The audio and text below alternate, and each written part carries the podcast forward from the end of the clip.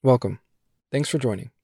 I have a couple of important updates for regular listeners, so I encourage you to stick around for a minute or two as this message has changed. As usual, if you're new to Imposters Anonymous and haven't listened to the very brief intro to the podcast, I encourage you to pause and do so now. It's technically the first episode and provides some helpful context about the nature and aims of this project. For newcomers, I think this primer is pretty invaluable, especially considering how this podcast differs from most. Moving on to the new, there's been some developments in how I intend for this project to exist in the world. As some of you already know, I've elected not to extend this project to any social media platforms, as they continue to present uniquely severe and confounding barriers to communicating effectively and objectively. The jury is more than out on the dangers of the double edged sword that is social media, and though I could spend hours on this topic, and maybe will at some point, I'll save everyone the headache and simply say I've concluded that it's best for me to keep my distance altogether, even if only in an attempt to prioritize my mental health. That being said, social media remains the most effective way to promote a podcast, or virtually anything for that matter. Considering that I would like this podcast to grow and reach as broad an audience as possible, the decision to abstain may prove to be foolish. But even so, it's the path I've decided to take. That being said, I believe I've found a suitable alternative which will allow for this project to grow and expand its collaborative potential without resorting to an ad based model. I've started an Imposters Anonymous Substack, which will in time feature commentary on each episode, my supplemental writing and thoughts, and maybe most notably a blend of anonymously submitted art, opinions, and various offerings from fellow members of the Imposters Anonymous community. This can be found at impostersanonymous.substack.com, and there's a link in the show notes as well. Subscribing will sign you up for an ongoing newsletter and give you access to the primary content, which is, to be clear, totally free if you're unsure about whether or not you'd like to fully support this project or don't feel like it's financially feasible for you. I'd like to keep all of my content optionally free for as long as I can, but if you do derive meaningful value from Imposters Anonymous and have the means to support it, I ask that you earnestly consider doing so for the cost of a decent cup of coffee a month. The ultimate aim of this project is to create a space where individuals feel compelled to overcome their insecurities and inhibitions entangled with their identity so that they can more truthfully share themselves with the world and I hope that resonates with enough people that I can garner the necessary support to continue to be able to make this happen, in lieu of growing costs and time requirements. Of course, I'd love to be able to spend the better part of my days engrossed in this project, and continue to deliver higher quality, more thought provoking content to my audience, and in time, I'd even like to be able to pay out the brave imposters who submit their work. But as I've said before, this project will only go as far as the audience takes it, and that's quite exciting, while also a bit terrifying. As a final note on this front, I know that due to the ubiquitous influence and spread of social media, YouTube, and Google, we've all grown accustomed to receiving the majority of our daily content for free. Though recent developments like the social dilemma are starting to raise the societal awareness of the hidden cost built into a business model where the perceived customers are in fact the product, we're still left with a media landscape that isn't conducive to electively supporting the strain of content that reflects the sort of world we'd like to live in. That being said, most of us are totally on board with opting into Spotify or Netflix for the ad free value they bring to our lives, regardless of how we feel about the aims of these organizations or the opportunity to actually be a stakeholder in the content they produce. And to be honest, I think it's quite the bargain considering what these companies offer. I simply ask that if the nature of this project compels you, and you derive meaningful value from these conversations, you consider subscribing and contributing to the project, regardless of whether or not you choose to support financially. I believe we all have hidden projects, recordings, notebook doodles, opinions, poems, and all things of the sort. And for every reason, from a bit of shyness to utter self hatred, we've talked ourselves out of sharing them with the world. In short, I'd be honored to help you take that leap. No strings attached. Your perspective is valuable. I truly believe that. And on that note, I hope you enjoyed this episode, and thanks for giving this a shot.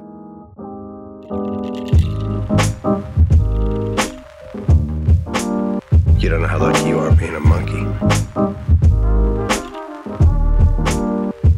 The past is just a story we tell ourselves. I am the smartest man alive! How do we know if uh, we're in control?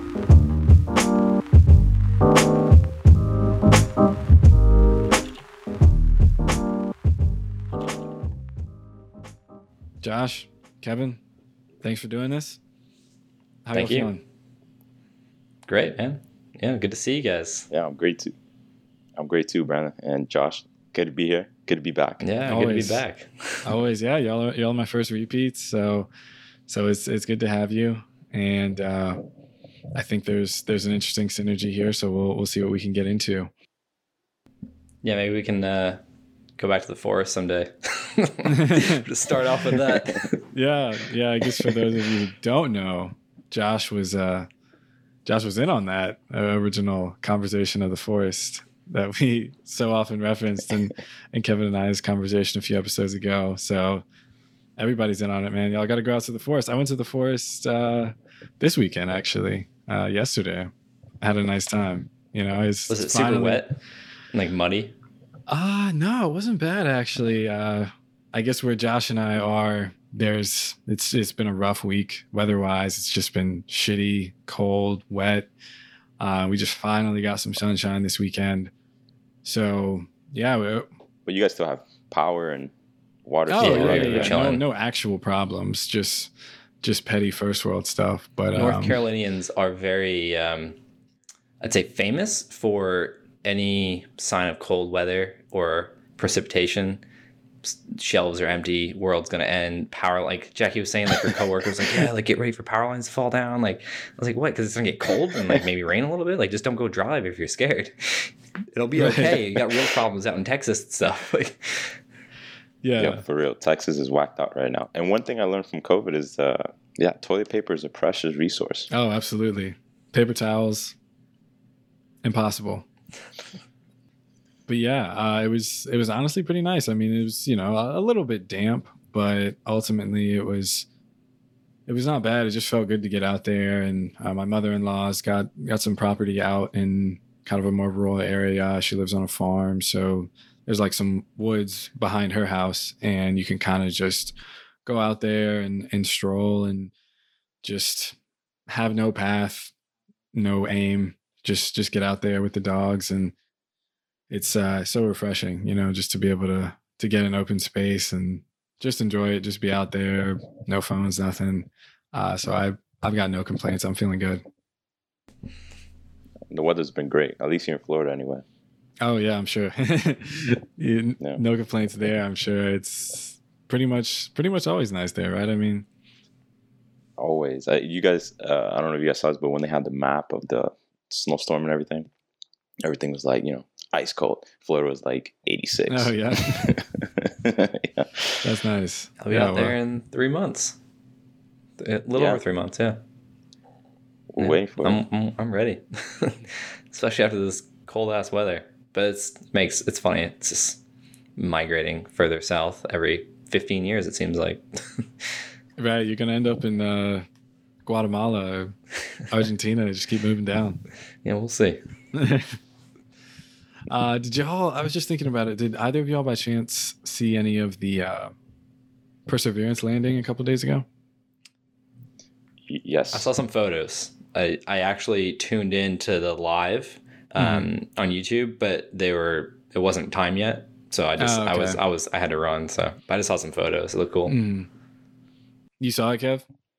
I yeah, I saw a video and a little breakdown of kind of like their operation and yeah, another amazing and successful mission. I think definitely a step forward um, because it, I think Neil deGrasse Tyson put it in perspective for me on Twitter. Right, uh, he's like, we just landed a piece of technology on Mars that's 120 million miles away. Uh, and I think it's like either negative 20 or negative 100 degrees Celsius in Mars. Yet, uh, it's too cold to even have power running water in Texas. Like we have, we we can we can launch a piece of technology 120 million miles away and withstand negative 100 degree weather, but we can't even take care of uh, the the technology that we have uh, to power our homes and, and people in Texas uh, in this in one in the same Mhm. country. And I think the point there that he was trying to make is in Neil deGrasse Tyson's world, you know, we should have for those type of issues, we should have uh, scientists running them, not politicians. Um, I think that's the argument he was trying to make, at least for when it comes to the technology and, and how it's applied uh, in cities and to people. Yeah.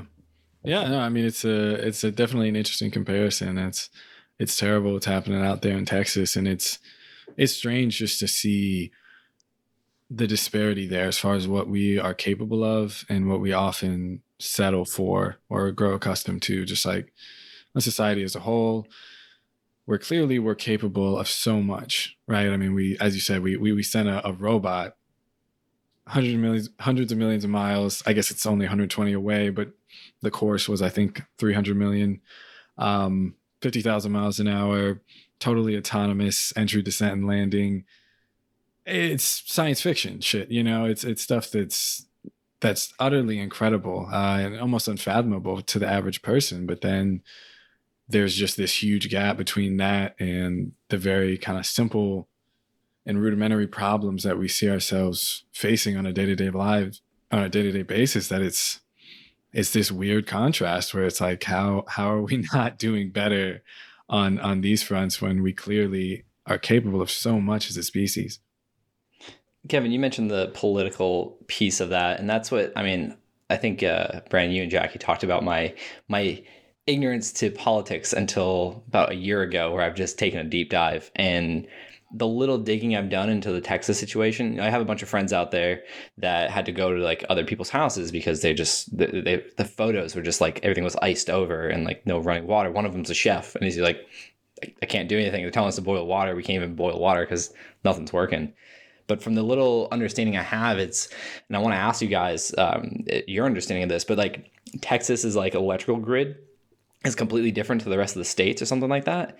And then also there was like some situation where they could have upgraded some monitor or some piece of equipment for all these things that broke down mm. that would have been like maybe 50 or 500,000 I forget what the actual number was similar to like that BP oil spill issue where mm. it's like you could have invested this to to like prevent this from happening but like the this side or that side said no we don't believe in this or like that. So like now we're dealing with that. Like is that is that the correct understanding you guys have?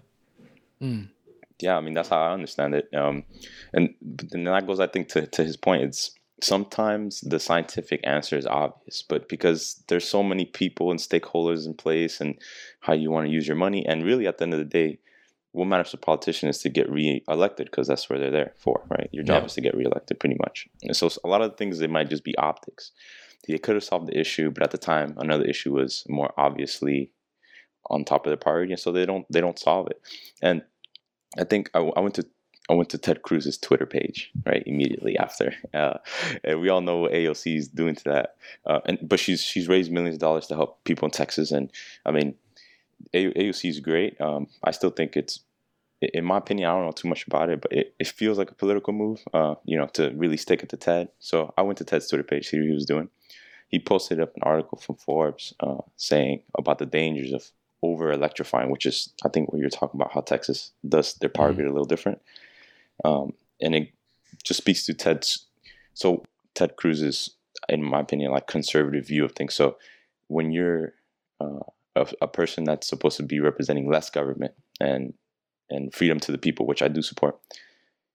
Oftentimes, the argument that they'll make is uh, they'll justify not doing anything as a reason for government not stepping in and interfering in people's lives, mm-hmm. right? And so, so a lot of those issues don't get solved because it feels like okay, the government's not stepping in and changing our life; they're letting us do what we want to do. That doesn't necessarily mean that you're really solving the issues. Mm-hmm. Yeah, yeah.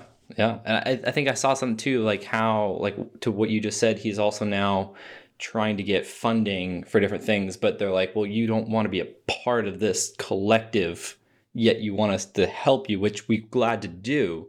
But it's like, come on, like be with us or not. Like it's like you can't like you can't like right. Mm-hmm. sleep with us and then go over there and sleep with them and expect us to like hang out still. You know, I mean, I mean like, unless you're into that. But um, so maybe that was a bad analogy because that's my perspective. Free, yeah. free, love. but like that's what I was getting at. Like my understanding of like this electrical grid. Like, like they don't want to be a part of like the you know collective United States mm. minus them, but then they they want help, and it's like, but that doesn't really make sense. Like be a part mm. of it or not. Exactly that's the contradiction now. They have he has his own thing that he wants to be pushing, but then there's the facts of real science. so you have to at some point he does have need they need help. I mean yeah. they're struggling, but he has to appease his people, whoever that may be, you know, Republican or, or Democratic. Mm-hmm. They both do the same yeah. thing. Right. Yeah, I mean, I think it's one of those.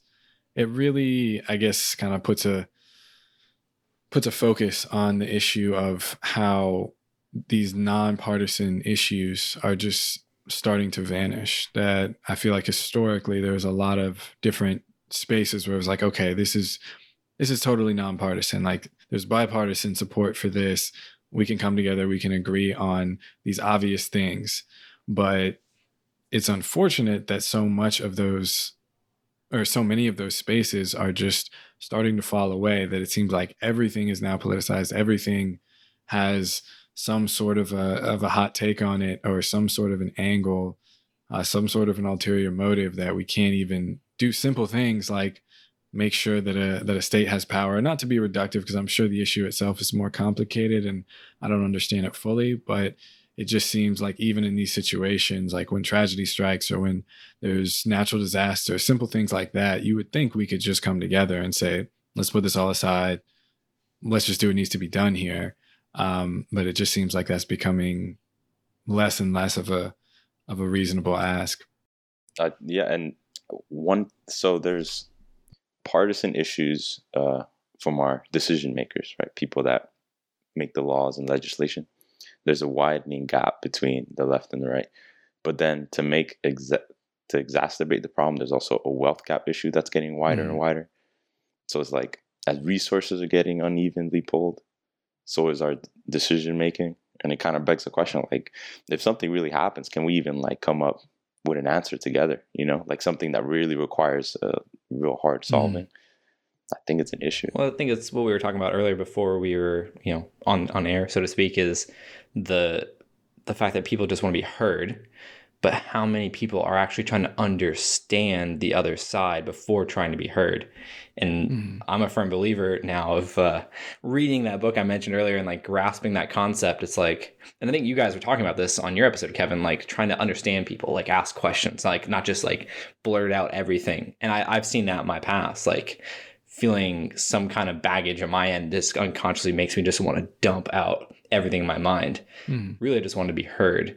But now it's like, all right, well, at the end of the day, whether whatever side you're on, let's first understand where we're coming from, what we're trying to accomplish.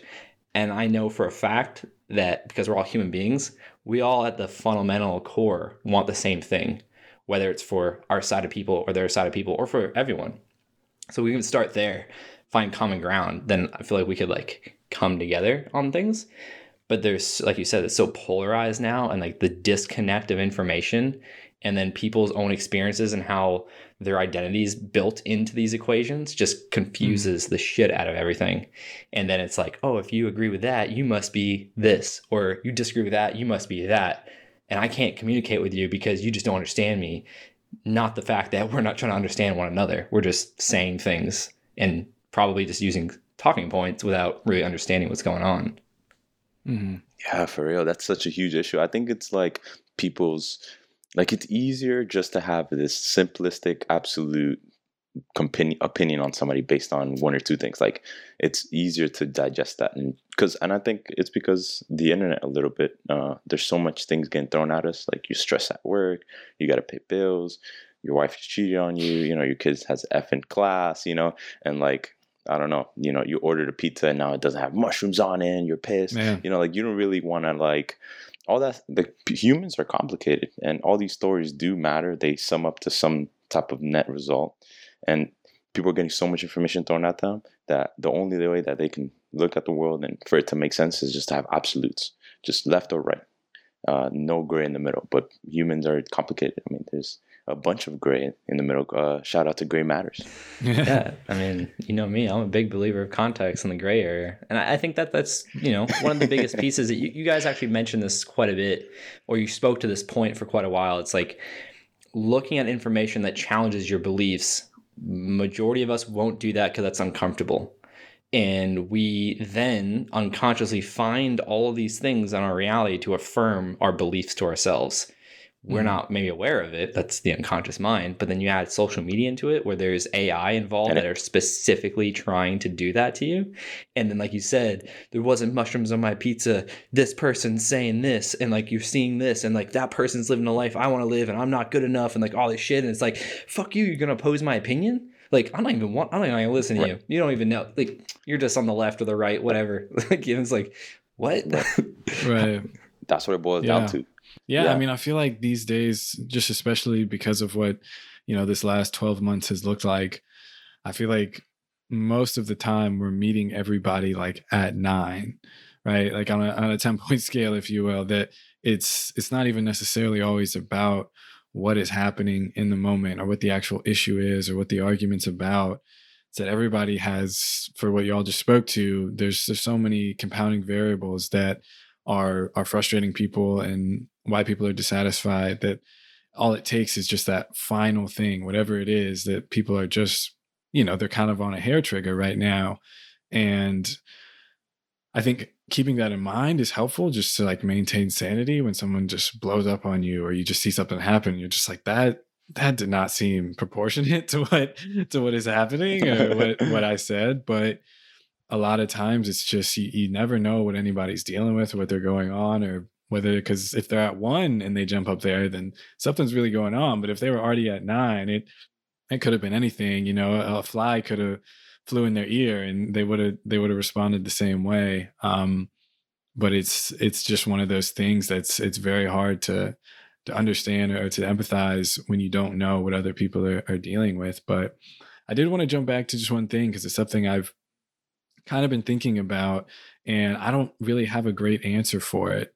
But Josh, you kind of brought up how, or at least spoke to how sometimes it's part of the problem that individuals don't put other information or put information in front of them that, that challenges them or they don't really consider the other side of things. But at the same time, even to just kind of audit us right here, why why are we having this conversation? Right? Is it is it not because we feel like we are somewhat quote unquote like-minded people or that we have kind of a, a similar view on life? And is that is that bad? Is that dangerous to that kind of natural attraction that you have to people that view things similarly?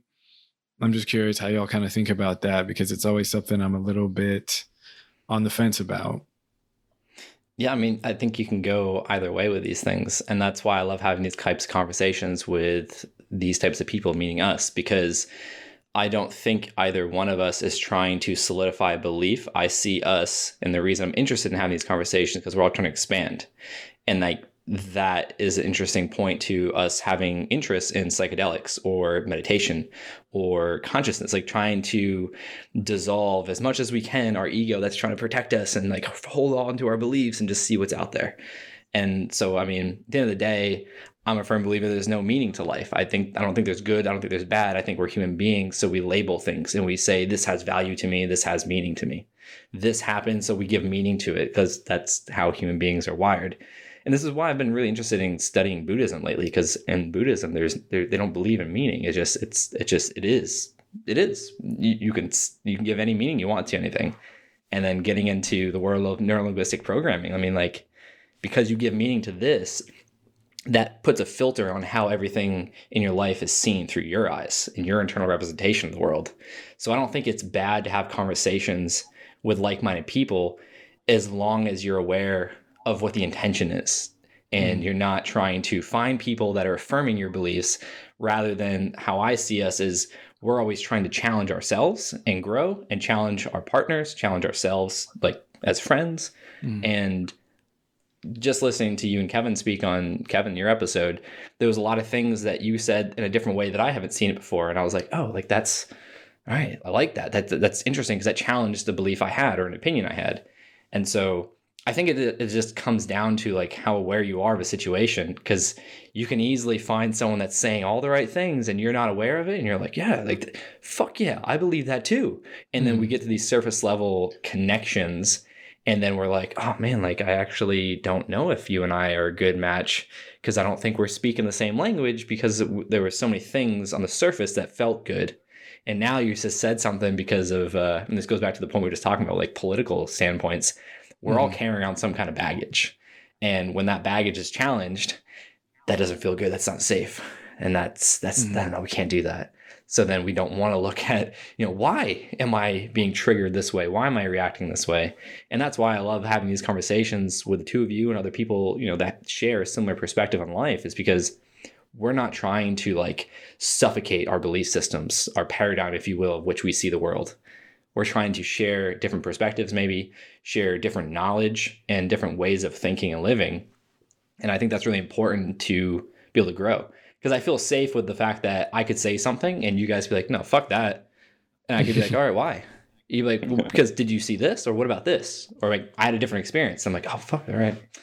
I didn't think of it that way. All right, cool. Mm. Because as challenging that is, you know, I, actually, Jackie and I just had a um, experience the other day where I, I, in my mind, I was like, oh, bro, this is your fucking ego trying to hang on to the statement you just made, and you know you fucked up, but it feels better to hang on to this rather than admit it. And I, mm. I eventually admitted I was wrong. I had, I thought your best interest, but it was self-serving, and it's okay. You know, we talked it out, we grew, and I think that that's why I enjoy these conversations because I find that that's the same environment. Mm. I'm sure that was an easy conversation with Jackie. yeah, those are always fun. yeah, let's dig into that. I get like, a foot upside of my head. uh, love Jack. Um, yeah, I, I of agree more with Josh. And you know, the way I look at it too, it's um, I don't really look too deep into it. I think that um, if you get a, a good group of people that are just after the truth, um, if you get a good group of people that done maybe one or two things before and they understand what it takes to do something hard, you understand that you're just human and you're, innate, you're innately flawed. I mean, people, we're here together, it's better as a group. And so some people like to cement these uh, principles that they've discovered. Maybe you tried it one time and it worked and you're like, okay, this is life. And everything outside of this deviates from this whole line of thought that mm-hmm. I have. Uh, but some people, uh, like like us tonight, uh, love to challenge that belief because we don't when we learn something, we don't automatically assign it as a fact. Actually, when I learn something, I say, okay, I, I think I understand this. How can I be wrong? You know, I'm actively looking to see how, how right or wrong it mm-hmm. is. Uh, act, and I'm opening, I'm open, my mind is open to the fact that, you know, I'm flawed too. And maybe I had it wrong. And maybe what Josh said makes more sense than what I said. And, you know, you know, I'm a douchebag or whatever it is. But um, I think that people love just to have opinions at the end of the day. It feels good just to say something, uh, regardless if it's right or wrong. Uh, not everybody's after the truth. Mm-hmm. Yeah. yeah. No, I mean that's a that's a good point, and, and I think it's it's something that I guess is to some degree in our nature to like it. It does feel good to be around people who affirm whatever it is that you're that you're putting off, and there's even that kind of I guess conventional wisdom or advice of like find your tribe, right? That that's that's something that people say. And there's something very human about that that you just want to be around people that that love and accept you and that uh, there's a certain degree of you know you, you just mesh. But at the same time i was kind of meditating on this the other day that an important word is in there and that's that's tribe. And it doesn't necessarily have a fundamentally negative. I guess it has both a negative and a positive connotation, but of course, we identify tribalism as something that is now bad. So it's it's something that just gets very complicated where it's we want that, you know, we want to be able to, as Kevin and I maybe spoke to in the past, we want to be able to sit around the fire uh, as this very human experience of of having some sort of, you know, shared shared truth and, and shared camaraderie that we that we have together. But at the same time there's just that need to always kind of question and to always kind of flip it on its head and to always ask why and to not be afraid to bring up something as we spoke to a little bit before to to say something unpopular or to to question someone when you might otherwise just kind of laugh and shake your head and say yeah, that, that seems about right. It's not worth starting a conflict over, but just being willing to to pressure each other a little bit and to to not let not let your friends and the people that you care about uh, get away with things that you feel like makes them or, or those around them uh, settle for less than the truth.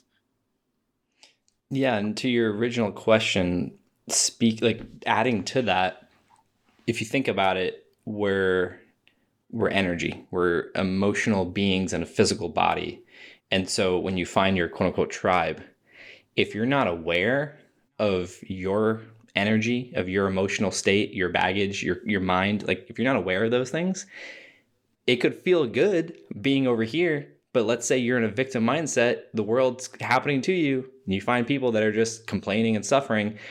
We know that we're going to thrive on a cellular level because it all feels good. It feels, yes, you understand. We're just going to sit in our shit and we're going to magnify it. And it just feels good to be heard. You know what I'm going through. And that just feels comfortable. And then when someone comes and challenges that, oh, fuck you. You don't know. Even though they have your best interest, uh, that's that's not familiar to the body. But our emotions, the language of the body, tell us otherwise, and it triggers our mind to think how we feel. And so I think your question, it, there is no right or wrong. It depends on what you want. Depends on the intention of that connection, whether it's a group of people, called our tribe, one other person, or even yourself. Being aware of where you are, the ins and the outs of who you are, your mind, your physical body, your emotional body, your spiritual self, and who you're surrounding yourself with. It could be a beautiful thing that could lead to growth, love, prosperity, abundance, all these things.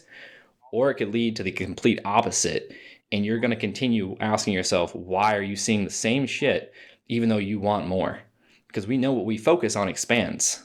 But unless you're aware of it, you have no idea. So, to your original question, I had the same answer, but I just want to elaborate on it because I think that's an important thing that only the last few years has become very evident to me is the emotions that are attached to our identity. That's going to dictate how we, they're like filters. Mm-hmm. You know, and that's why I think we all, you know, kind of thrive together is because we've been through some shit. We've overcome things. Everyone has. But the perspective we have is awareness to the fact that we've overcome things. And that's what put us on this path of wanting to continue to grow. Because we're not worried about being comfortable in the moment. We're not defined by our circumstances. We're defined on the vision we're working towards. And that is not going to be comfortable. But I think, Kevin, you said it in your episode like getting comfortable with being uncomfortable because that leads to growth we don't want to be stagnant because that means we're not living. And I always revert back to hip hop and lyrics. And Logic has a, uh, um, and one of like the interludes in one of the songs, like there's an exponentially different um, difference between living and being alive. And I think that that's something really interesting to take into perspective when you're collecting your ideas around who you're around and where you're going and what you're doing. Yeah, and uh, another lyric I actually forgot who said it, but it popped into my head now. Some people are busy trying not to die and not living. Yeah. You know, that's two different things. You can spend your whole day worrying about what might happen, what might not happen, and you're not gonna leave your house anymore because this or that. But there's out here, there's also people out here that are really actively just trying to live their life and not worried about that. And then I think that um, uh, Josh, you said something too that kind of sparked in my in my brain where people are blaming outside forces. Like that's so typical of uh, somebody who doesn't have that i believe in extreme ownership right? When something's not going right in my life i don't blame an institution. I don't blame my parents. I don't blame my brother. Uh, i don't look to answers uh, from any boss or any executive or any company or anybody. Uh, i always ask the question uh, am i doing the things that uh, the actions that lead to the results that i want? Uh, it starts with me my successes and my failures are both my successes and my failures, not something that's a reflect. I don't look at the society or for somebody else to tell me what what to do, right? And I think that's the issue. Like when somebody has they belong to this tribe or an echo chamber, maybe, um, and something goes wrong, the first thing that they're gonna do, this is the reason they have a tribe, right? So that they can consolidate their power and say it's China's fault it's the UK's fault. It's Africa's fault. It's Australia's fault. Somebody else's fault. I mean, that's. I mean, I don't want to take it too politically, but um, make America great again. America first. Uh, yeah. Trump's line. Uh, it's about saying, "Hey, it, this is our tribe, and all the griefs that we're experiencing is actually China." Uh, and all the taxes they've been having on all our goods. It's actually the UK and Brexit and all the changes that they've been doing. You know, let's go America first and there's some there's some there's some value in that too but what it does it's like everything that's wrong is their fault and they're the problem uh, that's when you go in down the wrong path i think more people need uh, that self-confidence to uh, you know just be honest with themselves first of all, forgive themselves for their past, and be ready to create a new in the future. Yeah, but that's uncomfortable. Mhm. Yeah. Yeah. I mean, it's a. It, There oh, there you go. it's a. What's that? C door. cause greater than then, effect. uh, so, are you at cause for your life, or are you at effect to your circumstances and your experiences? It's the equation to empowerment in my eyes. Mm. So, yeah, when you blame anything but yourself for good or bad, you're a victim. You can't get anywhere with that mentality. But if you take extreme can't. ownership, then you understand you're the problem. Immediately, you have to accept that you're the solution. But that's not easy because it's easier to blame outside forces, as you mentioned. mhm. exactly. and then, but that's the only way true change can come, right? Because you can't expect somebody to change if you don't even have the resolve and the power to change yourself first. Yeah, you got to want to do Like, it. how do you do that? Yeah. Right. Yeah, and I mean, I think even looking at it from a from a strictly practical perspective, that I I like to try to focus on what what serves the individual whenever you're trying to to make a decision or decide how to move forward. And though it's it's not as though in life there are no exterior influences. It's not like there it's not like there's things that it's not like we have a total control of of the outcomes of our life or everything that goes on around us but there's really nothing to be gained if we focus on the external right it's it's the only thing that we actually can impact is our internal state. And even though there are, are frustrations and there are circumstances in life that there's there's little to be done about and there's there's plenty of reasons to to have frustration with that. But at the end of the day the only thing that really does serve the individual is this is this mindset y'all are kind of speaking to of of just owning what you can and focusing on what you you do have control over. And of course there's there's a flip side to that right? And i think sometimes people can can potentially take that too far where an individual might get into kind of a, a destructive thought loop about how everything is their fault and it could impact an right individual's self-worth. The word fault. oh go ahead. The word fault like that's there's a difference you're not at fault or you're not to blame to anything outside of, of your being. I think Mhm. that's the, the tricky piece. People whenever i share this concept of empowerment i always get people that say that. Like there's one or two. And this is the thing. It's not about blaming anyone. It's not about being at fault for anything. It's about being at cause for how you respond to your life. And i always use my you know my biased uh, experience in this world with with a brain tumor to say I didn't ask for that, but I've leveraged it.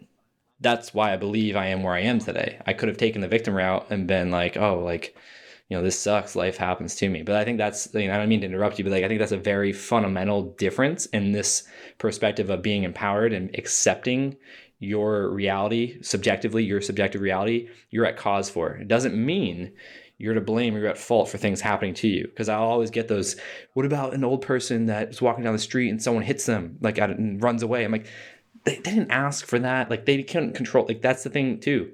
We have to detach ourselves from control. We can't control anything. We can control our mind. But then you got me onto Sam Harris, and he put out a video like, "Is there willpower? Is there Right. free will? Is there choice? Like, or We not willpower? Is there free will and choice?" And it's like, do you really have a choice? Because the outside world is always influencing you one way. We take in two million bits of information a second through our senses. Consciously, that's 126. It's still two. So, do you really think you have a choice? Mm-hmm. We like to th- say we do, but I think that's the big piece. It's not about blaming anyone or yourself.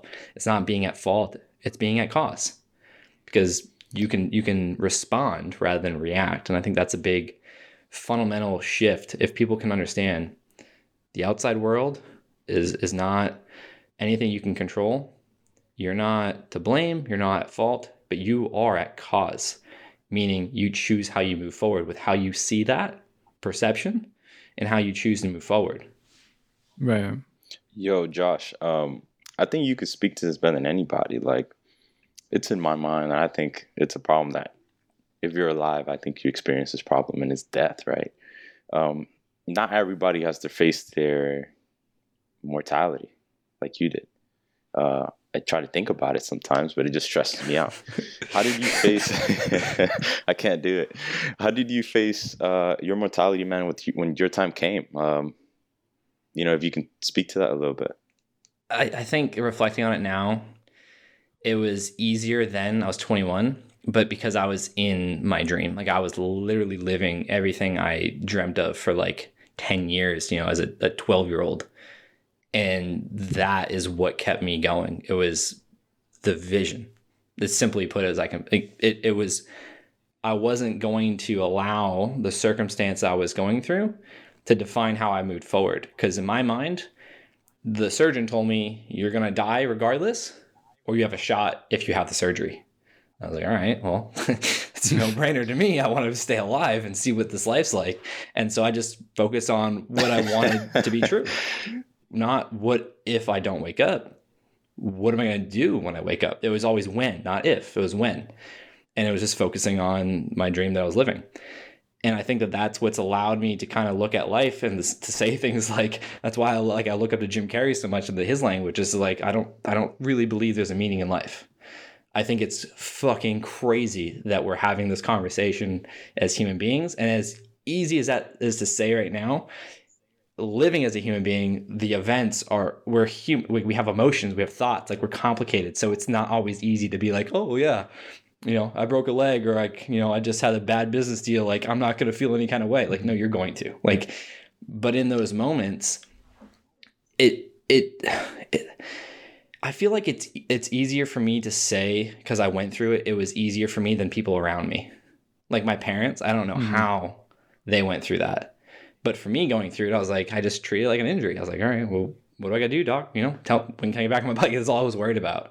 But then three years later, I flatlined at a contest and woke up in an ambulance, and you know that was a very different experience. But I think that's also what led me down the path of I, I even believe meeting the two of you. Um, Brandon and I met at a float tank place of all places, but like our that unique experiences led mm-hmm. us down that interest of that you know route of this and that. And i think that that's what's allowed me to audit different aspects of my being especially my mind and what you know got me into meditation and self-reflection. And then the missing piece that you know as far as a tool that i wasn't aware of was the psychedelic piece. And like really seeing what life's like without this ego, without this identity veil that I wear every day and call Josh. Um, mm. And so, you know, back to your original question, you know, I just, uh, it's hard to explain because like I went through it and it just, it, there was no choice. It was like, this has to be it. I just, let's look at it this way. And it just allowed me to have a unique perspective on life that I can confidently say like I'm not afraid to die because I've I've flatlined and come back. I've gone through the processes. Like I went, I literally said bye to everyone that I loved most, and I was like, I don't know if I'm gonna wake up. I want to. That's what I'm focused on, but I may not. And I don't know mm what that was like if I never woke up because I was out. And that's the same thing that I've you know um, I've told both of you recently with my you know first um, dimethyltryptamine experience. So it's just like there was a moment where I was like, wait a minute, where's my body? Like, oh shit, okay. and then okay, we're good. You know, but like I want to see what's beyond that. Like, you know, so I think that's just um, you know, unique experiences lead to unique perspectives. And that's why I love having these conversations. That's why I share all the deep, intimate shit of my life because I, I don't care. Like, not that I don't care, like in the negative context, but like I have nothing to like hold on to. Like it's not mine. Like I just it, I want to share it. You know. Mm-hmm.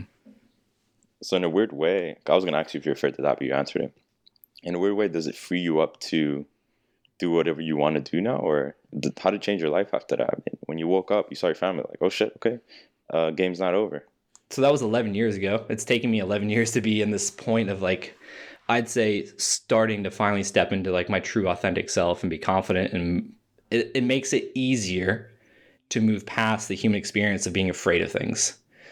That's that's always on my mind. It's like, okay, you're afraid. Like I'm I'm I'm from more times than not, I'm I'm aware that like I mean, it's my tattoo. Fears is a thought. Thoughts can change. Like it, that fear is just an emotion that comes from a thought triggering chemical responses. And like I'm a human being, so it manipulates my physical body. Like that's always going through my mind. So it's like whether it's like, you know, when I got into public speaking three years ago and like my first talk I gave in front of thousands of people and I'm like, oh fuck, like this is scary as shit. Like I'm anxious. Like all these, all these things, and I'm like, just just fucking do it. Like it, you, nothing's gonna happen. You know, I push through it. It makes those things easier. It doesn't dismiss the uncomfortableness. It just makes it easier to get rid of judgment. I still have judgment. I'm still, you know, have my insecurities, but it makes it easier to push past it because again, I don't believe that it's just like this one life and then I'm gonna go to heaven or hell, like, or it's just this one life and that's it. I'm gonna die and like, I think that we're, you know, um, as cliche as it may sound, we're all part of the same energy source, and this life may be one of many. Buddhism says that you can come back in six different elements of life. You could be a human experience and go on and on, or you can go down and like there's there's various different aspects. And so I think it's just it's given me a unique perspective that I'm extremely grateful because if I hadn't gone through that and all the other events that have trickled down from it, I don't think I'd be on this this call with you guys. I don't think I'd have the mm-hmm. mindset. I, I think I'd be maybe I'd be dead. I don't know. Maybe right. I'd be miserable.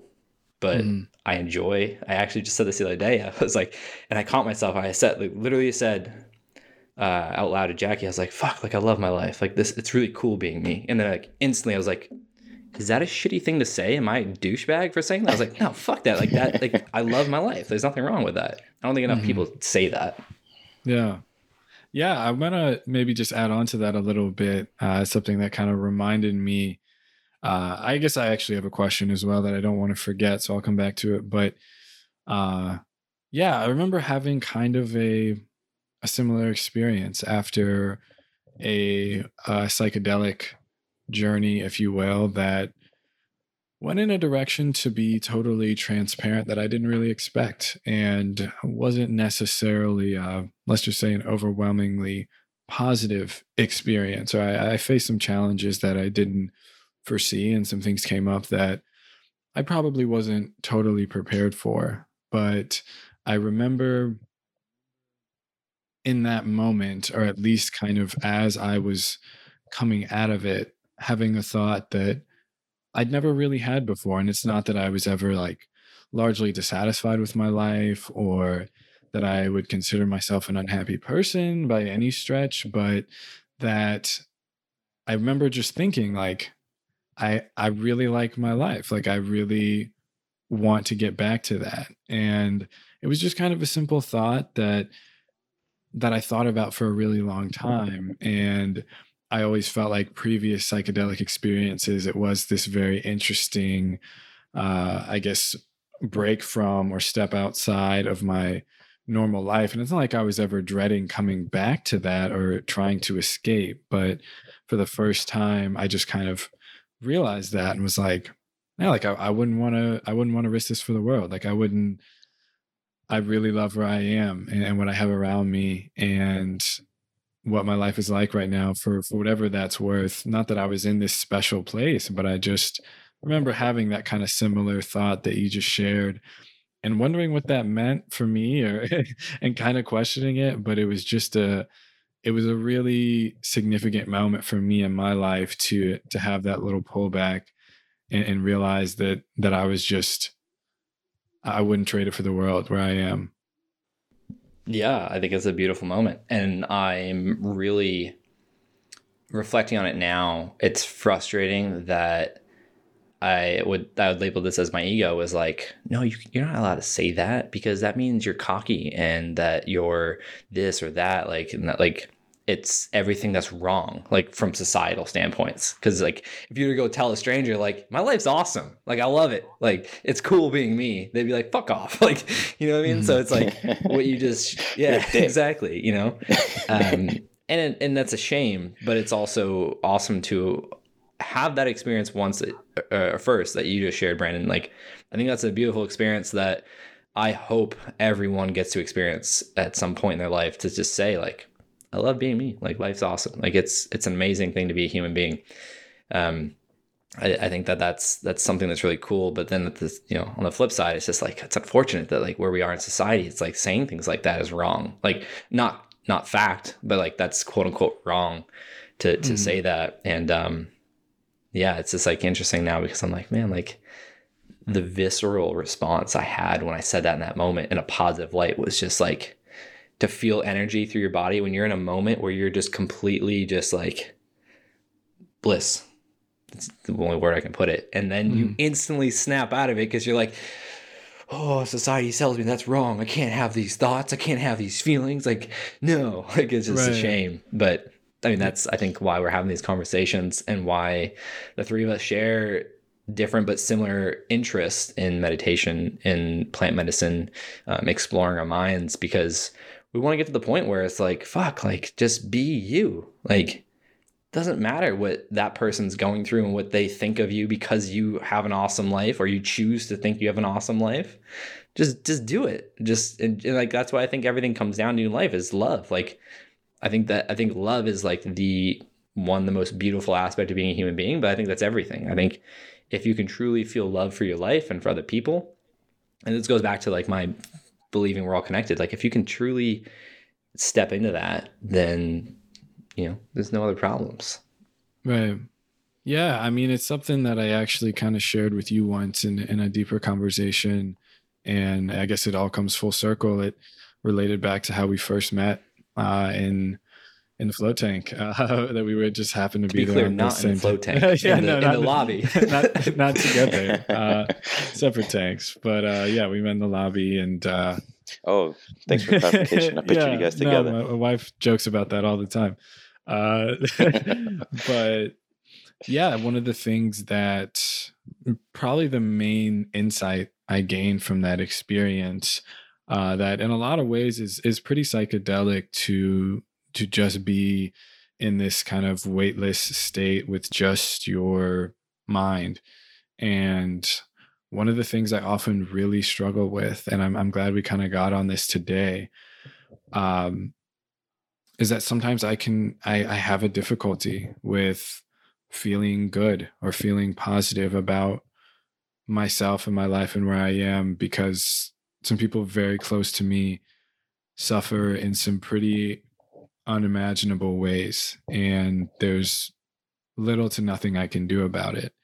And it's it's difficult to sometimes feel decent or to just enjoy things for what they are with that in mind. And it's a place I often go when I'm alone with my thoughts. It's often it's just I spoke to Josh kind of about this that I think everybody has that place that when they're really alone with their thoughts, there's there's somewhere that you go that can be a, a rabbit hole that that will take you down. And that's that's kind of where mine is. And one of the things that I that kind of helped me help pull me out of it because in that moment I was kind of like, oh fuck, maybe this experience isn't going to go very well because I was having some really challenging thoughts um, when I was sitting there floating. And uh, what really pulled me out of it ultimately was just realizing that from the perspective of anyone who cares about me, all they want for me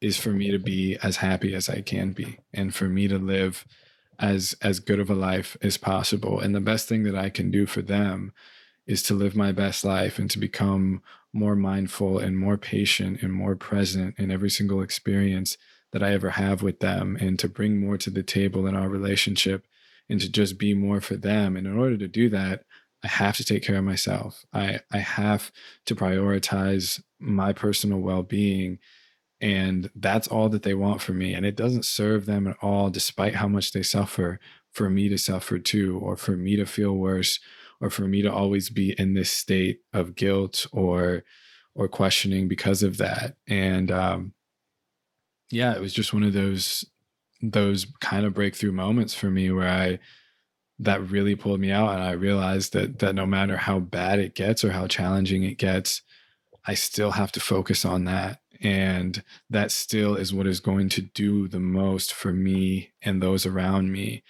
and just remembering that it doesn't serve them doesn't serve anyone for you to feel worse than you do uh, and I, I think sometimes that's hard to remember Yeah, I, I everything you said I love and I agree and like that's I think I've told you like that's that is the the exact thing I tell myself anytime I feel sad, angry or guilty about my brother passing. Like and it happened to be on his 2 year anniversary this June where I I ate a pretty substantial amount of mushrooms and for the first time of that that large amount and I had a similar breakthrough in that moment on top of like I was being challenged for like two weeks working with um with a coach of mine and she was like, you know, two weeks is gonna be your brother's two year passing, you know, like how are you gonna honor him? And I remember just getting upset because I was like, what how the fuck am I gonna honor my brother? Like I don't I don't know. Like like and then in that moment that night, it was it was what you just said on top of thinking how was my brother? My brother was the most outgoing did not give a fuck about what anyone thought of him. He spoke his mind whether i agreed with it or not whether it was offensive or not. And i'm over here trying to be like oh like i'm insecure. I'm trying to mind other people. Like i'm kind of uptight. And so in that moment it was like well fuck. Like one I'm not doing anyone justice, or I'm, I'm not justice. I'm not doing anyone any favors by playing the victim, uh, especially when he's not alive. Number two, I'm not honoring him by essentially wasting my life in my eyes by feeling down all the time. And number three, how can I honor him? I can just be more outgoing, more happy, more not so rigid in my ways because uh, an old version of me was very very uptight very had to be this way had to be that way. And so what you just said like it it resonates with me so much because that's the exact same thing i tell myself anytime i feel down about the fact that my brother's not alive anymore. And then i have to snap myself out of it because it's a dark hole to go down. But it's like what good am i doing him or anyone that's alive right now that could benefit from me just being me? And i think that that's something that takes a lot of self work and a lot of self reflection. And it goes back to love. Like people love you. You have to love yourself enough to be able to move forward because that's what people want you to do. And how many people are out there struggling with the same thing that we're talking about that don't have these mindsets or these tools, or these conversations, or support groups um, of people, not just a, like a formal group, but like this conversation could be so valuable. But you showing up in the way you show up, you know, we connected because of a similar journey. At, it happened to be at the lobby of a float a float tank spa, and then we get to share and connect on a similar experience, um, very very different on the outside, but uh, on a human level inside. And we're able to, you know, maybe share some value with one another, and then share that with other people. That's deep. Um, having to like how you said, love yourself and remind yourself that you are important. I mean, you're the most important thing in your life. Uh, how do you how do you love yourself if you don't know how to do it? For me, it's just just enjoy life. It's it's it's not about like self care. Like those are all great things. It's just about living as close to my ideal life as I can. Um, living in love as as closely as I can, like to whatever that means to you, but just doing whatever I can to live my life how I want and to not let any outside constraints kind of hold me from that. And I know that's like a really vague way of saying that. Um, no, I get it. Actually, it makes yeah. complete sense for me. Yeah, uh, I think that's why I do anything that. I've, when I was a kid, you know, I'm the guy in in college that went to go study engineering school in Germany. I spent a year traveling the world and stuff. Um, I didn't do the traditional, you know, go to the. I mean, I did. I went to university and I had fun and I partied and everything, but I didn't like, you know, get the scholarship, move in, dorm life, and all that stuff. Like I did a little differently, only because I was like, if I'm gonna have this experience, I'm just gonna make it only what I want it to be, not what it's supposed to be or anything like that. Like nobody. I was the first engineering school student at FIU to go to Germany uh, representing our engineering program, right? And I busted open that program. Uh, and there's a population of 55,000 students. So I was doing something that is not really the common path. And in my brain, I was like, if I'm going to live this life, and I had this crazy idea even as a kid, um, and I actually have a story on, on why, how I came to that conclusion, but it, I was thinking, if I'm going to live this life, I'm going to live it my way. Uh, I always pictured myself like in a deathbed, uh, and you know, hopefully 90 or 85 years old. And you know, the one thing I would ask myself, I guess, in that scenario is, you know, how did I spend my time here on this earth? You know, it's just a blink. It's just a couple of years before you know it, you're there. Would I be happy uh, doing the exact same thing I'm doing now? Would I be happy then, or would I want more from my life? Not because of somebody else's measure of success or what other people impose on me, but only because I wanted to be satisfied with the life that I led. And the way that I saw that was okay. I have to uh, stand on my own two feet and then construct the life that I want. And so that's my life's mission. Uh, I fight every day, you know, to be uh, successful, or I'm fighting to be something only for that, only for that, uh, my own satisfaction to say I did my life my way. You know, that's my version of self love. And I think the reason how I got there, uh, I remember I was a kid. Uh, my dad was a uh, he worked in construction. He was a trucker, and I would go with, to work with him. He also owned the gas station and stuff like that in the hood. Um, and I would go to work with him. And I remember specifically one day, I was getting ready to do the FCAT, and I was nervous about it. I was like, I don't know if I'm gonna pass. Like, um, and I was I was struggling with it. It was coming up, and it was a test. Uh, and then I looked out into you know I was in my dad's car, uh, and I looked at everybody else. And I was like, wow, that lady's an adult. She passed the FCAT. Like that guy uh, is an adult. He passed the FCAT. Like all these people must have passed the FCAT, right? I mean, to get what they're doing, they must have passed all these tests that I'm about to do. So that means that I should be able to do it. And then I thought to myself, and I don't even know if other people think about. Uh, I'm pretty sure it happens to everybody, but it, you start asking questions. Okay, like, so who, who am I? Like, what am I supposed to be really? Do I have a choice, or am I just going to be following the same path as they are because they're going nine to five work too? Uh, even ask myself crazy questions like how do how do people know if how do I know if I'm gay or not? How do I know if I if I'm good at this thing or if or, or if I'm good at public speaking or not? And then I realized like um, my life has to be whatever I'm gonna make it out to be, and that kind of freed me up. You know, uh, that's what gave me my self love, kind of like my mission. Uh, but I know not everybody's like that. Um, I don't know if you know people that never have any cause in their life that they're devoted to. I feel like when you don't have a cause, something that you're doing in life that you're devoted to, then that it makes it takes excitement out of life a little bit. I think. Yeah, I mean, I don't. I, I think exactly. Like if you're not being pulled towards anything, or if you're not being attracted towards anything, or working towards something, it's like you're just stagnant. Like you're just you're just alive. Like you're not living. You're alive.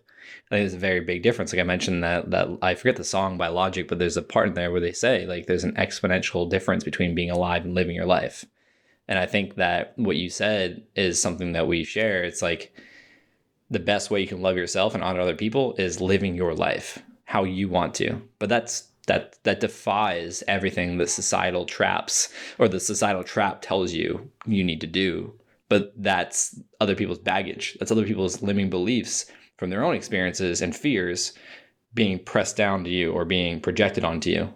There's a big difference between that and i think that that's i think what you're expressing with your path when you were younger and my path when i was younger on the mic in, in the micro looked very different. But on the macro all we were doing was following what we wanted to be true about our lives and doing what it took and asking those questions along the way. And i don't know if i remember right now off the top of my head um, or consciously remember if I asked um, very similar questions, but like you know those types of questions, who I I was just so adamant about creating the life I saw other people living because I was like, I, I, love that. That's exciting. Like that's I could go down this path. I was set up to do all that, you know, but I wanted to do this. And I think, like you said, like that's to me, I'm glad that my answer resonated because in my mind it felt so vague, even though it meant so much to me. Um, but I'm glad that it resonated with you because that's the best way I think that anyone can love themselves is to live their life exactly how they want to. And I don't mean giving in to um, gluttony or fear or like this, this, and that. It's doing exactly at your core what you believe is going to put you on the path to creating the most ideal version of your life for yourself. But I think that's a big difference. It's not just, we all label success differently, but through society, you got to work this job, you got to make this money, you got to have this car, you got to have this house and then you can tell people how to do life. And we celebrate. Oh, you got a car? You're in debt. Cool. You didn't buy that off. Oh, you got a mortgage? Cool. You got like another 100, 200 grand in debt. Awesome. Oh, you took five grand, you invested in your business? What are you doing? It's like, well, it's a different perspective, man. right.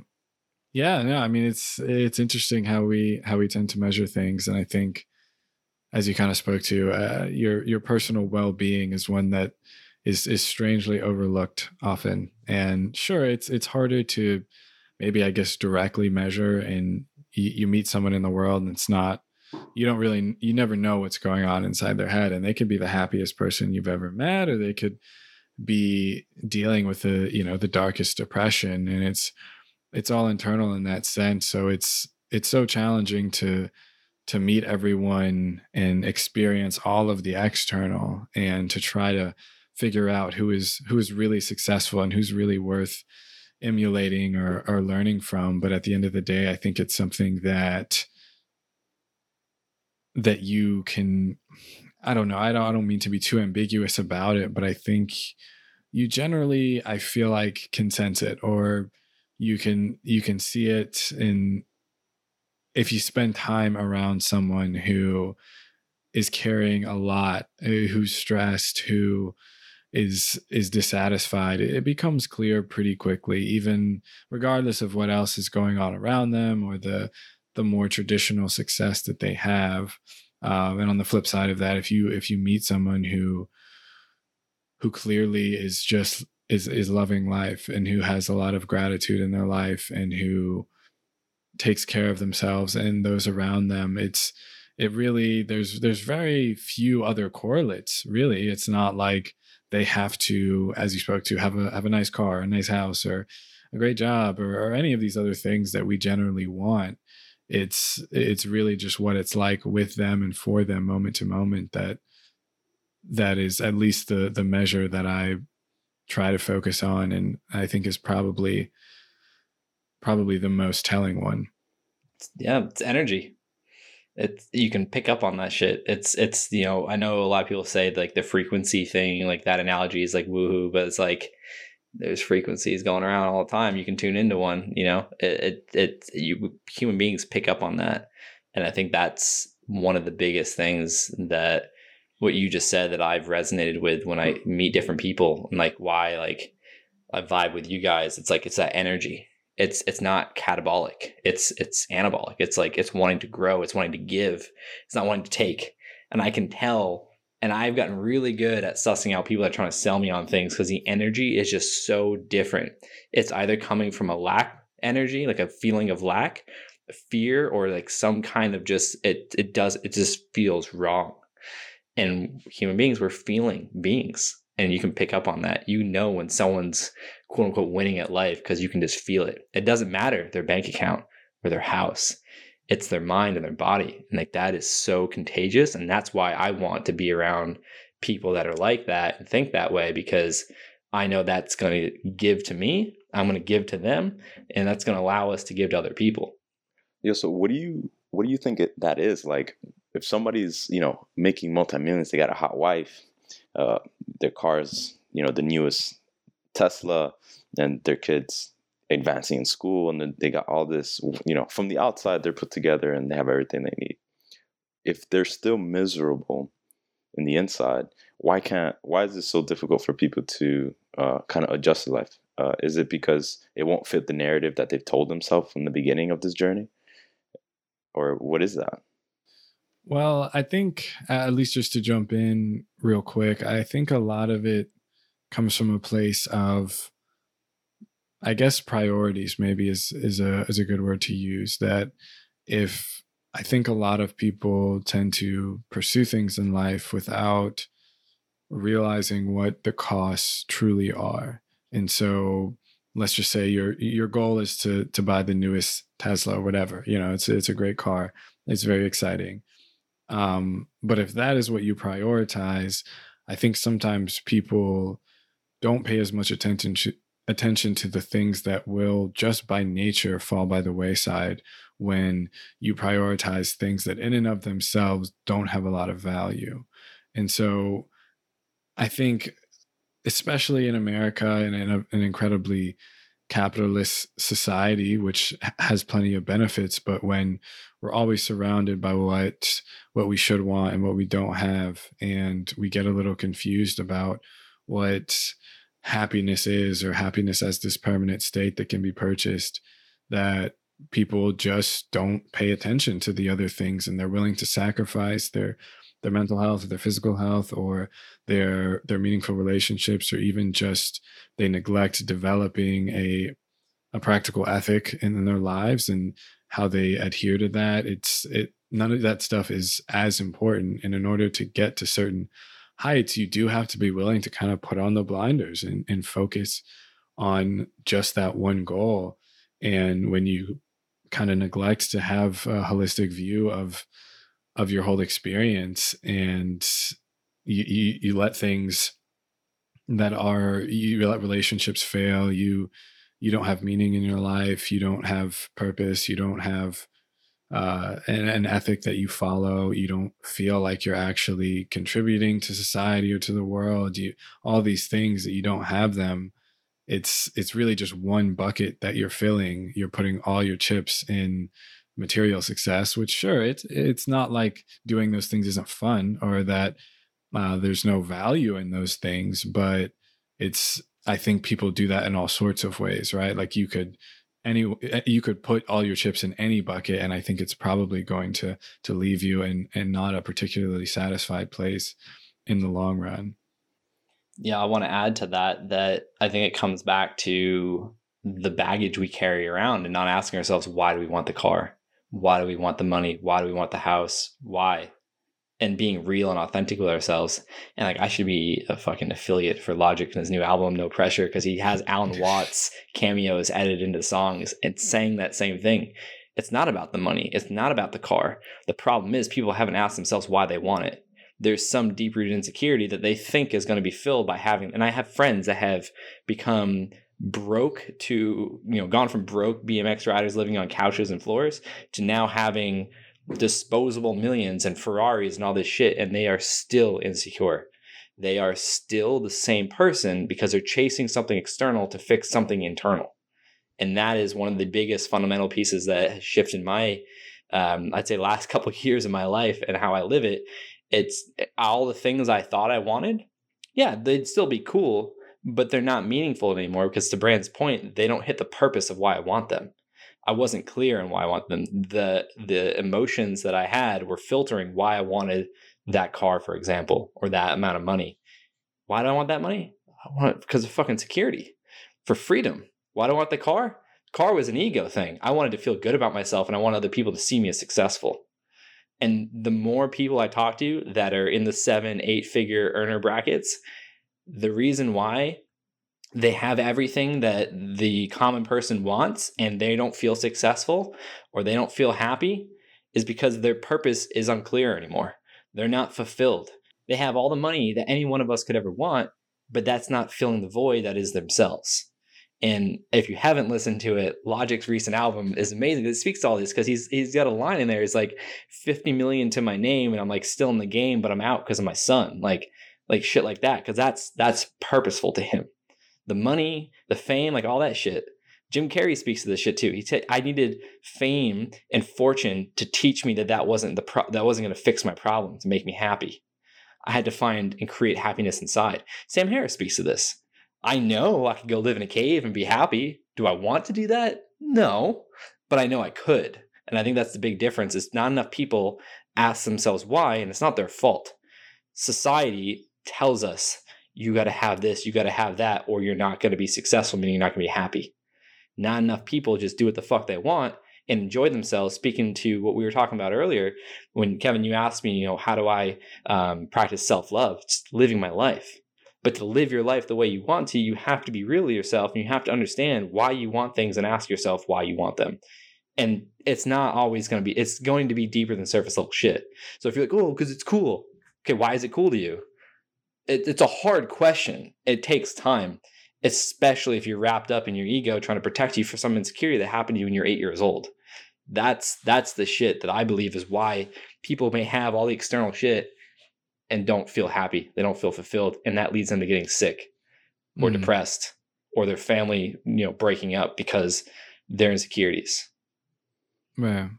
Yeah, just one final thing on that note that you kind of just reminded of me, Josh, reminded me of is that I feel like why there often seems to actually be a correlation between more things or more even accomplishments, if you will, or just even more experience and actually more dissatisfaction. It's it's quite intuitive, but just the more you do in in search of as you said using the external to try to satisfy something internal it's just kind of checking new boxes on a list of things that you were hoping that would make you happy or satisfied.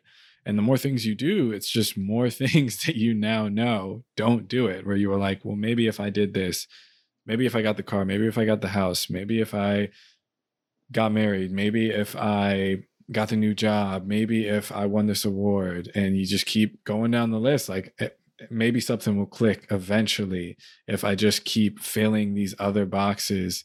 And the more you do that, the more you start running out of things, right? When you when you've achieved the highest levels of success, and you're just like, what can I? I flew. I got a private jet. I I tried to do it all. I I kayaked down the Amazon. Like, where's where's my enlightenment where's my happiness where's my peace and when you don't find it it's actually worse than being someone who's kind of sitting at square one being like i have all these possibilities. Everything is open and hoping that that's still one of these external things will will fill that void.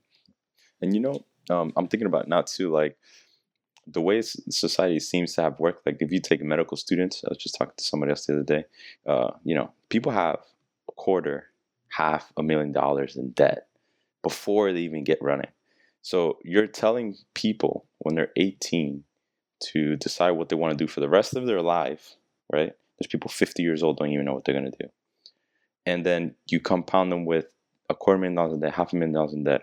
Now they feel like they have to make this work then I've a bunch of some of my friends are dealing with that. They're like, okay, I'm not really doing what I set out to be doing. My life is miserable, and the only thing they care about is doing something uh, that may maybe forgive some of the, that money or get rid of that that debt. You know, it. But the whole reason you took on all that risk was to do what you wanted to do. But now the only thing you care about is getting rid of that debt after you've been in school for like 15 years or whatever.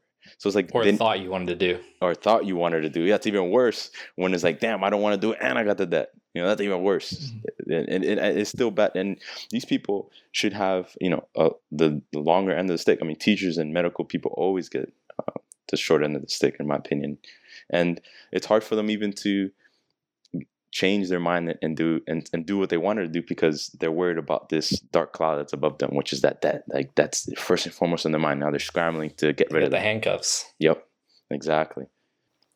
Yeah, I. What's crazy to me is when we're 18 years old, we're expected to know what we want to do for the rest of our lives when we have eight years left of our prefrontal cortex developing.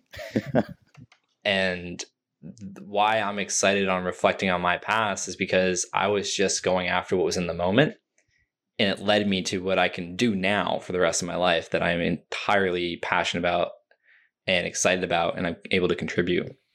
And going to your point earlier you were talking about Brandon, I think that the the reason for what you're explaining is because the baseline continues to increase. Our expectations increase, and then we're not able to keep up with these new baselines that we've created, whether it's financially or it's externally in some box, we feel worse about ourselves and then that just magnifies. And this is fresh in my mind because I just started uh, listening to a book called Profit First. Um, I forget how you say his last name. His the author is Mike. I don't even want to try. I'm gonna butcher it. But he also wrote a book called Fix This Next and a couple other books. But he talked to the same thing.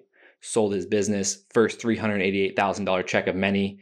He went out, didn't buy the best or the most convenient or uh, efficient, whatever. He said, "Give me the most expensive Land Rover." and I'll take a BMW for a sidecar and then let me get my wife something. And she was just like, What are you doing? Like, are you able? And he's like, Yeah, I got this, all that. And then didn't understand that wasn't profit and it was all ego driven. And he was saying in the audible, he goes off script. he's like, I'm so disgusted even thinking about this because I was in that mindset. But it was all these boxes I was trying to check. And then as these things grew, my expectations and my baseline grew. And then when I wasn't able to keep up with them, I got to a point where I was just I was just miserable, broke, and then broke down dinner table. His daughter pulled out her piggy bank and was like, "We'll be fine, Dad." Is it very, um, like I don't know how to word it, but like definitely uh, resonated in many different human ways. But I think that's one of the reasons when we're chasing external things, it's never going to be enough. But internally is always enough. It's just a matter of getting there or to that conclusion. And um, I need to introduce you to my friend Shawn Wells, Brandon. I think he'd be a great guest for your podcast. I just recorded like a Okay. three hour one with Yeah. him. Uh, he talks about this. He's like, man, like he's got different patents and supplements. He's, you know, made millions. He's very well known. Like, and he's like, dude, all the masterminds I'm in with all these billionaires, like majority of them aren't happy. And he's like, it took plant medicine for me to pull myself out of that and other different experiences I went through to see like none of this external shit means anything. Like it's it's all inside. And to hear other people, like that's why I love Jim Carrey, you know, like and a lot of other, you know, famous rich people that say this. They're like, took all of this to show me it was never to be enough. But what's cool is we're always enough. It's just a matter of seeing that and accepting that. And then once you do that, I mean, look at all the amazing art he's been creating over the years now, like stepping into that. Like it, it's just, um, I, I don't know. I, I think that's one of the things is it's like external shit is never enough. It's, it's, you got to fix your shit inside. Right. Yeah, and I mean to your point, it's you know, as you said, the the baseline just just gets shifted, and it takes uh, what a couple weeks for for humans to essentially adapt to anything, and so you know you might have this idea that okay, I, I get this raise, I'm making fifty percent more. It's everything's going to be different, but you just spend more. You know, you, upgrade your lifestyle and in, in a few weeks, a few months at most, you're you're still having the same thoughts about money. You're still just as stressed about money because you just put it to more things, and you're not. Even though the idea is, I want to be more comfortable, I want to be more satisfied, I don't want to have to worry about money, but you just keep upgrading, and the baseline just shifts. And you know, it's the same thing with anything else. Everybody has this idea, like, oh, okay, yeah, maybe I, I moved to uh, Tahiti and uh, I'll live out on the beach and, and I'll be happy. But in three weeks, paradise is normal, you know, and you you're still the same person uh, dealing with the same problems. And so we often think that if we just we just get a change of scenery or we just this one thing this one problem is fixed that everything's going to be different but it just becomes normal very quickly and that's one of the amazing things about being a human because when things go wrong you can adapt and you can we can tolerate so much and we're so resilient but at the same time when things when things get better in material ways we we just get used to them and that's why like vacation is so great because you don't have time to adapt to to where you are and so everything seems like paradise in a, in a short in a short little burst but you know the people the locals that live there it's it's just home And you know, I can't but think that that baseline that continues to move up and, and people's need to continue to check boxes, I think part of it, it's they don't really know how to relax and actually live in the moment, right? I mean, there's people that are planning and they're so busy planning that when the event comes, they're busy planning the next event. There, there's that, but it's it's to your point, Brandon. It's naturally it's part of what's amazing about being humans is that natural Mhm. anxiety it's that natural feeling to look up in the stars and wonder maybe I can go there too. You know, it's once you reach that plateau, you think about the next thing, and you forget how to just be in the moment and actually, uh, you know, enjoy what you've planned. Yeah, yeah. I mean, that's a that's a huge part of it, and it's it's challenging. I know we kind of spoke to it in our last conversation, uh, just kind of balancing the the being okay with what is, and and also wanting to grow and progress. Like there's this kind of constant tension uh, in life to to balance those two forces of not being so worried about constant progress that you can enjoy the moment and that you can't have a certain acceptance and comfortability with what is um it's it's incredibly challenging and it's you know maybe at least in my life the the biggest obstacle i face on, on a daily basis is just kind of finding that balance because you don't want to become apathetic or you don't want to become uh totally stagnant. And you know there's nothing particularly attractive about that but at the same time being able to sit with with difficult moments and being okay with your flaws or being okay with what's not quote unquote perfect about your life and just being able to accept and enjoy the little things it's it's it's a constant battle to to find that middle ground I heard a quote the other week in uh, that app Clubhouse. I've been in that um, for like a couple weeks now. It's interesting. I, I, think you guys would both really like it if you already haven't experienced it. Mm-hmm. Um, if you need an invite, let me know. I got some. Yeah, send that over. okay. Yeah, I just but, got on actually. Um, someone said you have to get involved to evolve. They're talking about your life. And I think that's a big point that if you're not aware of who you are, your life externally, internally, like where you are, if you're just adapting to your surroundings unknowingly, you're never going to be able to progress. And there's a difference between adapting and optimizing. Optimizing doesn't mean don't enjoy the moment. I would argue optimize means enjoy the moment, but have your vision set on progressing if that's of interest to you. Because otherwise, you're always adapting to your surroundings and what other people are doing in your surrounding environment. And that may not be what you want. And so you have to get involved with your life to involve to the place that you want to go to whatever, you know, vision that descri- you describe that to yourself as. Mm-hmm. Yeah. Yeah, no, it's a it's an important distinction and I think it's it's it's very nuanced and it's it's particularly difficult to to not kind of conflate those two things and to to get a little bit lost in in what our actual aims are and and what it takes to to really question and say is is my life actually perfect? You know is it is it is it actually everything? Do i actually already have everything that i need and it's it's just in here?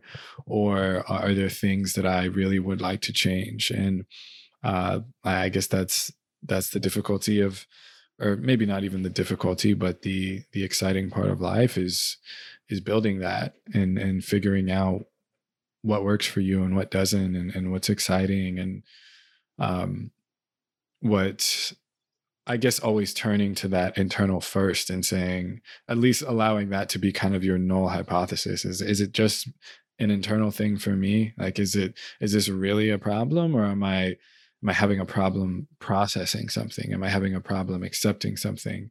Am I running from something? Am I afraid of something?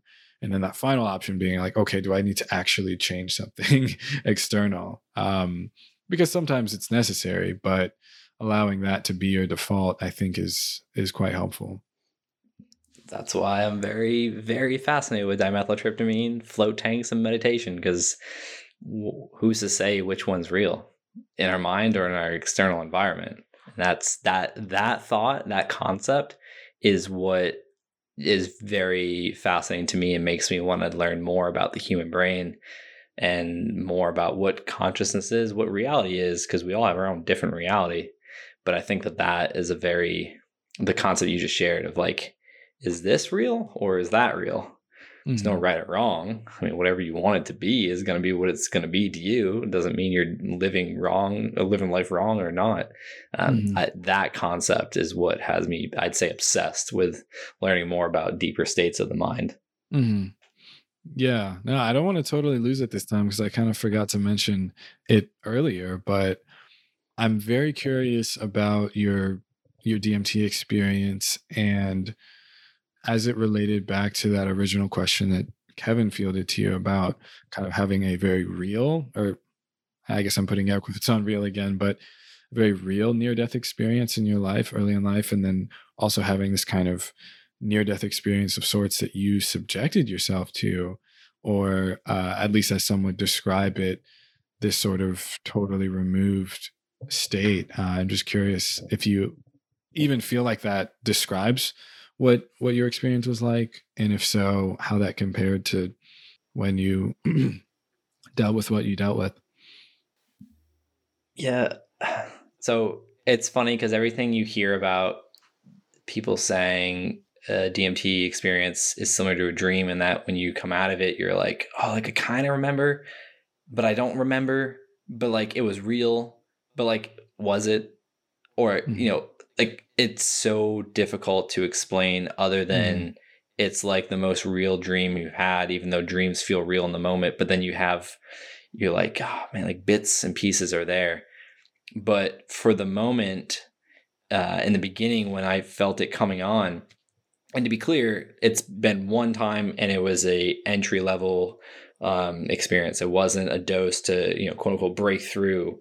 Um, mm. I I there was parts of it I could feel myself. I could pull myself out of it as soon as I became aware and was like, oh, like I I know with larger doses, there's none of that, and that's what actually excites me because um, I I want to experience that because I'm a person that's dealt with control issues my entire life. Ironically, all the things I've gone through has always been a lesson that you have zero control, and so now I'm starting to embrace that mm-hmm. concept mm-hmm. of I have no control. Maybe these experiences have been trying to show me that, dude, just let go, and that's what I'm stepping into more and more, and I think that's what fascinates me. But what, something that I want to make clear is I think it's very important that people do research, um, how whatever that means to you, because when I felt it coming on, it's not just like a snap. Like it, it, it takes a second, it, but you can feel it, mm. and then where I'm going with this is all of a sudden your heart rate goes up, your blood pressure goes up, your body just feels like this intense tingle, this warm sensation and all of a sudden I felt super anxious and I was like, oh shit, my heart's beating like super fast, like all this shit. Mm-hmm. But I remember reading about it in Rick Strassman's book and it's like, oh, this is supposed to happen. Uh, mm. This is also why people with certain blood pressure and heart issues maybe don't want to do DMT or do DMT sure. on their own. They want to be mm. supervised. Um, but there was a moment where I was just freaking out and I was just like, oh, what the fuck? Like, I don't want this anymore. I don't want this anymore. And I was like, wait, and this was the dose I was at. I was able to do this. I I know my next uh, experience, a larger dose, this won't happen. Uh, I probably won't even have this thought. But anyways, it was like, no, this is supposed to happen. And just mm. that thought, as soon as I remembered it or recognized it in that moment, I just like surrendered to it. And then it just the best way I can explain it from my memory now is like watching dreams evolve like you know when you're in a dream and then all of a sudden you mm-hmm. like wake up or you don't wake up but like you're in another dream mm. and you remember when you wake up like I was in this dream but then I ended up in this and like I don't know like it was like I was watching that happen but the colors the geometric patterns all that shit was still there but like that's how I was seeing my dreams and it made sense when I was in that moment but when I'm trying to describe this moment this experience in this moment it doesn't make sense but mm. I was hmm. also listening to music and I I felt like the music was constructing how I was seeing my dreams evolve from one to another. Right. But there was points where I was like freaking out because I was like, oh fuck, like where's my body? Am I dying? And then I was like, mm. Jackie was like, yeah. Then all of a sudden you like you touch your leg, and then you were like, you chill back out, and I was like, yeah, all right, this is nice. um, and I'm really excited because I wanted to do that level of a dose because that's obviously what was recommended from a lot of the research I was looking into and different experts and people with a lot of experience I wouldn't maybe consider an expert by, you know, societal terms. But to me, that's an expert. They've had an experience. So they were like, yeah, just start out with this one, just like anything, get a feel for it, you know, get comfortable with it because you're not going to know what's going on in this next one.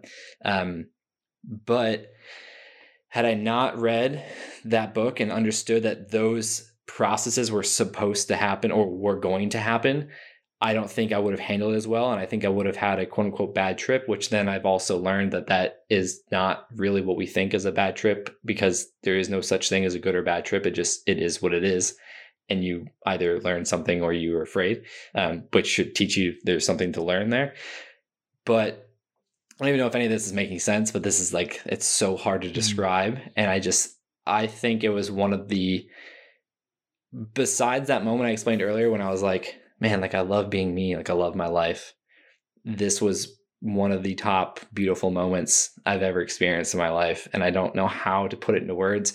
Jackie had my phone recorder on as soon as I like I came to and recorded everything. And I just I haven't listened to it actually, um, which that mm. would be interesting but yeah.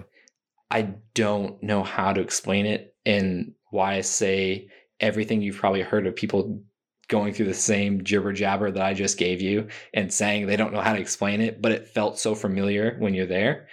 Mm-hmm. It, it's true. Like that, right. for me, that's that's exactly like everything I've heard Rogan or Mike Tyson or all these other people talk about DMT. I was like, oh fuck, like all right, I know what you're saying now. I don't know how to regurgitate it, but right, that's what it yeah. felt like. yeah, I mean, anyone who's had any sort of a even mildly similar experience knows that it's it is impossible really to to describe what you're what you're getting at. So I didn't mean to to put you on the spot in that oh, no, sense, but I definitely uh, was just a little curious what what that was like, and because I know we hadn't really spoken about it in any depth.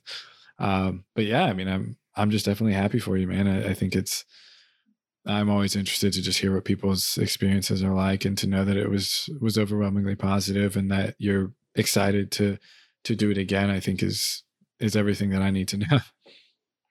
Yeah, I'm, excited because it'll be a larger dose to where there won't be, um, from what I've learned, there won't be any awareness of my body.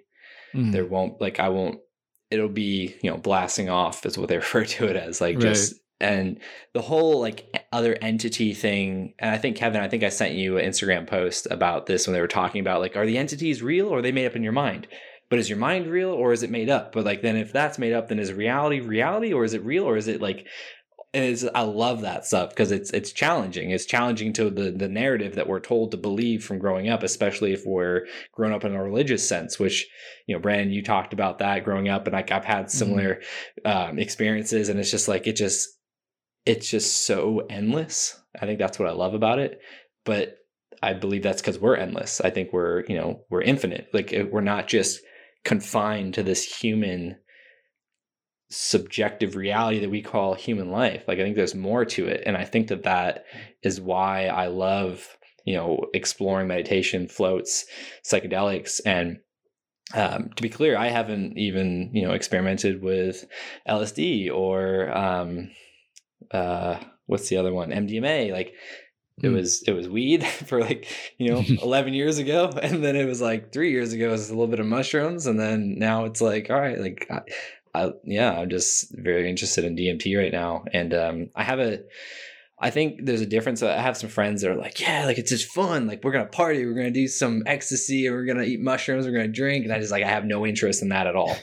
I want to be secluded from people. I want to be in the dark. I want to be with maybe one or two people. I want the set and setting to be a environment that is going to allow me to explore my mind. I don't think being at a concert on three different things is the way to go. My personal perspective on that. Mm-hmm. Um, but that I have like a very, I, I don't want to say um, medical is not the right word, but like um, just a self spiritual what the word is yeah, yeah i'd say like a spiritual self-growth perspective of interest with these compounds and yeah, I'm um, excited to uh, so experience it again. I gotta confess, man, I'm like a pussy, I guess, because when I think about DMT, like and hard drugs, right? I mean, I do just as much drugs as the next guy, and I don't really do nothing crazy, but I'm I get a little scared, man. I get a little spooked. I'm like, how how do I do that? How do you how do I just let go of control? Like I don't even know where it's going. I'm blasting off. I don't know what's gonna happen. Like how I guess at the end of it, the overall feeling that you're supposed to leave with is like a, like a humbled feeling, isn't it? Or like what the world is just much bigger than what you think it is. Like, what is it? Uh, what's the takeaway? Like back when you come back to life. I, I'm a firm believer there's no expectations. I think that's what gets people into those quote unquote bad trips. And again, I'm just speaking from a little bit of experience, but I think that that's the control aspect that why I'm interested in plant medicine is because of my past with control. Like I said earlier, like I want to experience no control. Like I I want to see what my existence is without feeling fear or control or having any sense of what the word control even means. And I think that that's something I learned in meditation. Actually, um, Sam Harris actually made this very clear uh, from my, from my understanding is like to, to have an expectation going into meditation defeats the purpose of meditation. Mm-hmm. and so i translated that as to you know having expectations of an outcome with plant medicine defeats the purpose in my mind of why i'm doing it in the first place.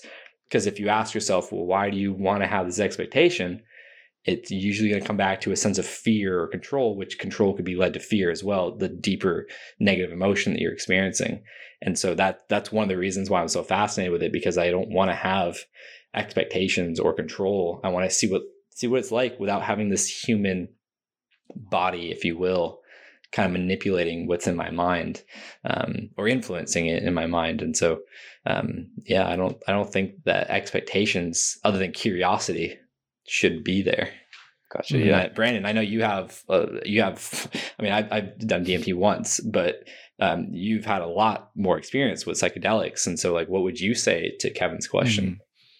Yeah, yeah. I was actually gonna, you know, kind of piggyback off of that. I I guess in in theory, I haven't necessarily done anything quite as maybe immersive would be a good word as DMT, but um, I do have a lot of experience broadly, um, especially with with psilocybin, and I think you you kind of hit the hit the nail on the head with that one. That it's and it, it really does apply perfectly to meditation and this idea of kind of state chasing that you often see where people go into meditating meditation expecting to i don't know find peace or be enlightened or to reach some sort of euphoric state that uh, will just kind of totally take them outside of their normal life and a that as Josh said, kind of defeats the purpose because the idea is always to integrate that into your normal state of being. It, meditating just to have a have 30 minutes of of a new experience is in and of itself not that valuable it's it's training a muscle in of your mind to to be able to recall these insights on a day-to-day mm-hmm. basis it's the same thing with psychedelics that sure you're you, in a way you're taking the elevator to Everest, but you're you're getting there to be able to see what's possible. You're you're you're getting there to to open yourself up to what you're afraid of, what you're running from, what barriers you've built up. Your your mind is kind of revealing itself to you and showing you the things that you have built up over the years so that you can continue to be this self that you've constructed and just continue to maintain the status quo as the human body is designed to do. So it's if you go in with any sort of an expectation of what it's going to be like, you will always be wrong. First off, like it, it's just you- I've tried many times. You know, I've I've tried many times making lists or like things I want to do or uh, things I want to think about, and it's always laughable in the moment where you're just like, God, I'm so fucking dumb. Like in my normal in my normal state to be able to think that like, oh, I'm gonna impose my ideas of like what my insecurities are, like what I need to work on, because it's always so wrong, you know. It's but when you get into those moments and you realize it's just it's just so different, and that's why it is so valuable because you just can't you can't think of these things in, in a in a in a normal state without a lot of practice or a lot of experience or, or meditation and a lot of work to be a lot of work done. So it's it josh really is right that the, the expectation not only can ruin it but also just is is never really that helpful because it, it it's going to be wrong. And it also as he also kind of mentioned earlier, it can feed what is often considered a bad trip. That when A, expectations aren't met, so you're thinking, okay, this incredible thing is going to happen to me, and I'm I'm going to come out, I'm going to be different, I'm going to be better, and you don't feel like it's going that way. That can be very unsettling and destabilizing.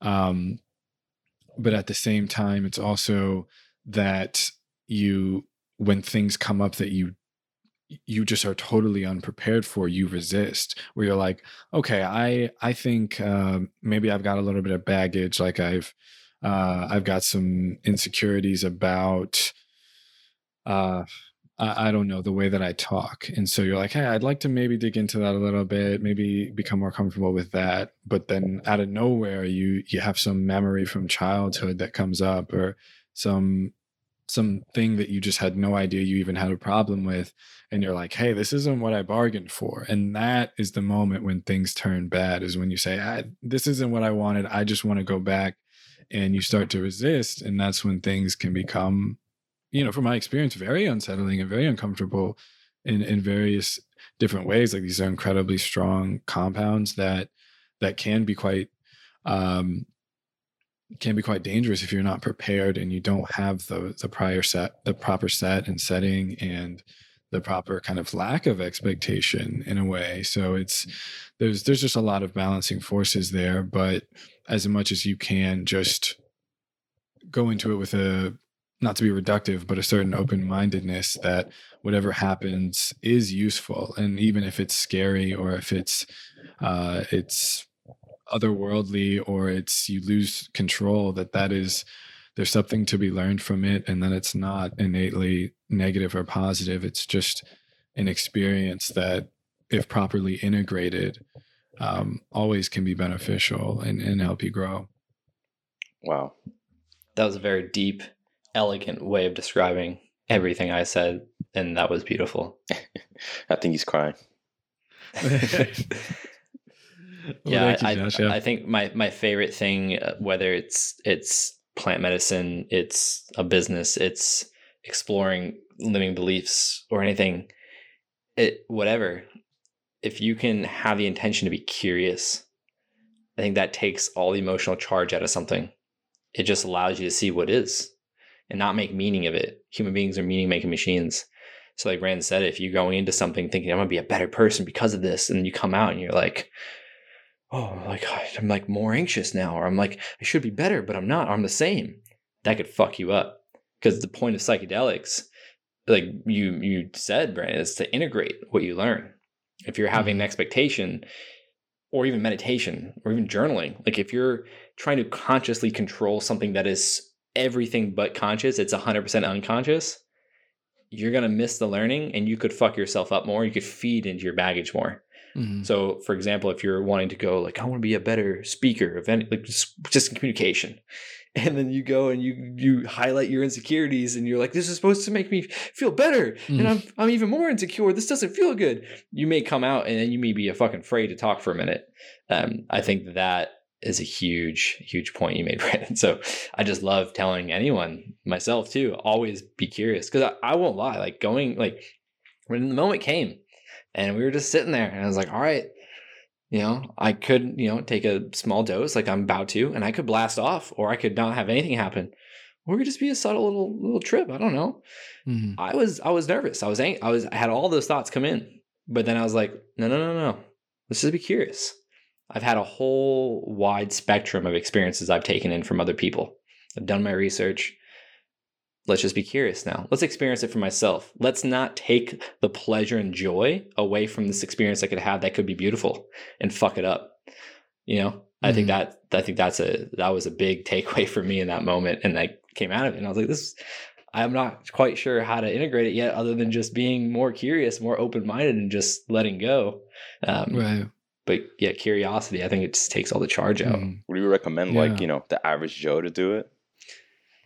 Um, I, I I don't I don't think so. It- it- yeah, yeah. I'll, I'll maybe just jump in on that because it's something that I kind of wanted to speak to already because I feel like it is very important anytime this comes up as a topic. And I've spoken about it once on an episode, but first off, it's I probably more so than you would expect, given what I've said thus far, would urge caution to anyone.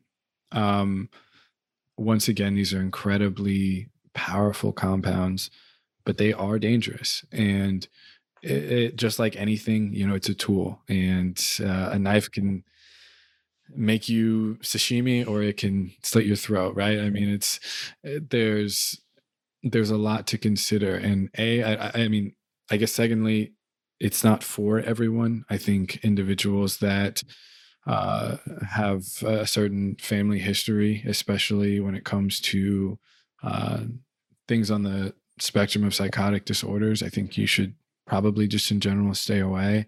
Uh, I don't think it should be done particularly casually at high doses. I think you should always know where you, where your sources are. Um, use something that you know someone who has used it before.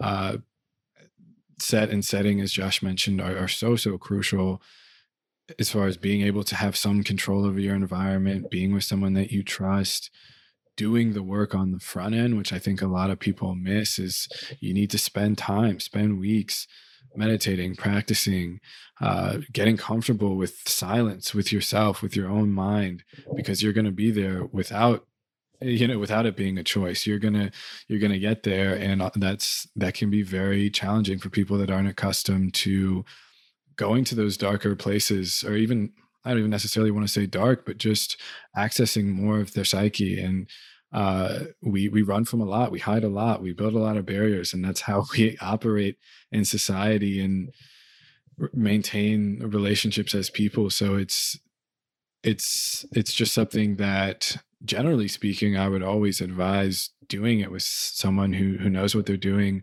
with a guide in a therapeutic setting um, and if you can't I, I wouldn't necessarily advise it.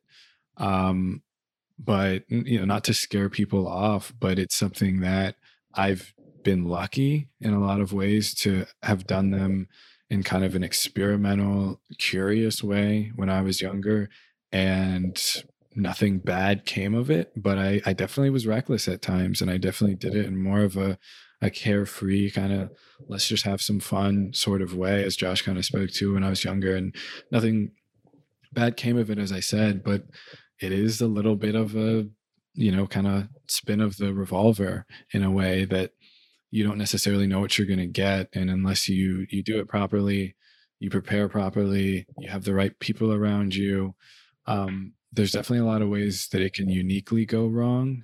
And on the back end, I think, as Josh also spoke to, integration is so key that if you, because it can be this portal into this new world that you don't recognize, uh, both metaphorically and literally, depending on dosage.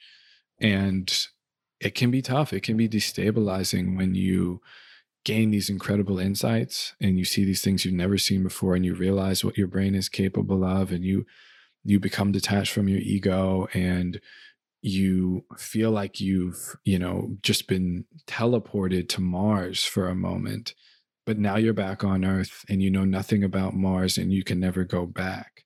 It's almost something kind of like that where you it can be very frustrating to have a very kind of a, a, quote unquote breakthrough experience where you feel like it changes everything for you. But then if the integration isn't there, if you don't have the proper guidance or you're not able to find ways to, because it can be very difficult to remember and it can be seem almost like it wasn't even real, like it was a dream. And so if, if the integration isn't done properly, it can leave you just kind of a wanting to go back in a way that you don't really understand but also uh, just feeling kind of detached from your actual reality. And uh, so yeah i mean i think ultimately what i'm trying to get to is that that guidance from from people who know what they're doing and, and good sources are, are incredibly important. And just remembering that this is it's just a tool and it's it's it's giving you a glimpse of something valuable but you have to integrate it. You have to do the work you have to try to find similar experiences to meditate to to be mindful to challenge yourself to address fears just in your normal waking life if you want these compounds to actually be helpful and not just be this like crazy thing that happened to you that is is hard to describe and hard to you know really just integrate into your regular life without being like well what the fuck do i do now? Like do i do i quit my job? Do i yeah move to bali? Do i you know it, it's it, it, people people process it in all different kinds of ways but um are you planning on doing it? On uh on doing what? Um, dmt Oh, oh, um, that's a fair question. Um, and I guess now might be a relevant time to to bring it up that uh Probably not, to be honest. And I haven't actually done any psychedelics in a good while, probably as long as I ever have in the past, uh, I don't know, five to eight years, largely because I relatively recently found out about, you know, someone in my immediate family that actually has uh, schizophrenia. And that has changed things for me in in a pretty significant way as far as how I think about psychedelics and in mental health and in different states. And so in a way now I'm kind of in that category of people that has to have a pretty extreme amount of caution with anything on this spectrum. So uh to be fair, I don't know what my future will look like with psychedelics because, as I'm sure anyone can glean from what I've said, I have a lot of experience and see so much value in them, but I also have a very new perspective based on um, what I've experienced and the kind of natural, I guess, risk factors that I maybe have that I didn't realize. So um, I think something as intense as as DMT might not be in the cards for me, at least in the near future. I still, I guess, to be fair, have done some you know smaller amounts of of other compounds, but as far as anything that is really truly transformative, as far as uh, an experience in a state, I think I, I it's just I'm in a different place uh, with it at the moment. It's schizophrenia is uh, is it just genetic? Yeah, I mean, largely so. It's uh, of course nothing is is fully genetic, but uh, it, it definitely is largely, at least for our current understanding of it, which to be fair isn't great. But there's lots of different things that can trigger uh, its emergence in an individual, especially in you know young men, and um, psychedelics, you know, heavy doses of THC. There's there's lots of things that that can be triggers or you know traumatic experiences in life. There's lots of things that can then bring it to light, and there's arguments over whether or not those things are, you know, whether this condition would would come to light uh, without those being at play. Um, but it's just considered a risk factor, and people certainly you know do have psychotic breaks on these compounds and that's that's something that is definitely worth knowing for anyone considering consuming them and something you should probably be in tune with. I wish i had been more so. Like i said nothing bad has happened to me and i've just been incredibly lucky i feel. But if you don't know your family history on that front or if anyone in your immediate family does have any potential issues on that front it's just something to uh, to certainly be aware of. Yeah, Dr. Rick Strassman and Timothy Leary both talk about the mental health background of family genetics and things like that for sure. And then also, like I mentioned earlier, with, with DMT specifically. Um, so, Kevin, if you're interested, I would buy and read The Spirit Molecule. There's also a documentary that's like a small glimpse into that on Netflix but that's Dr. Rick Strassman wrote that book from uh, clinical research in the 90s before it became highly legal to do so in America. And um, talks about the whole journey getting the approval from the FDA, getting the compounds, getting the subjects, him and his colleagues testing dosage with IVs on themselves to find the specific dosage that they would take the patients through. And then documenting each and every category of experience from all of their different um, patients that volunteered.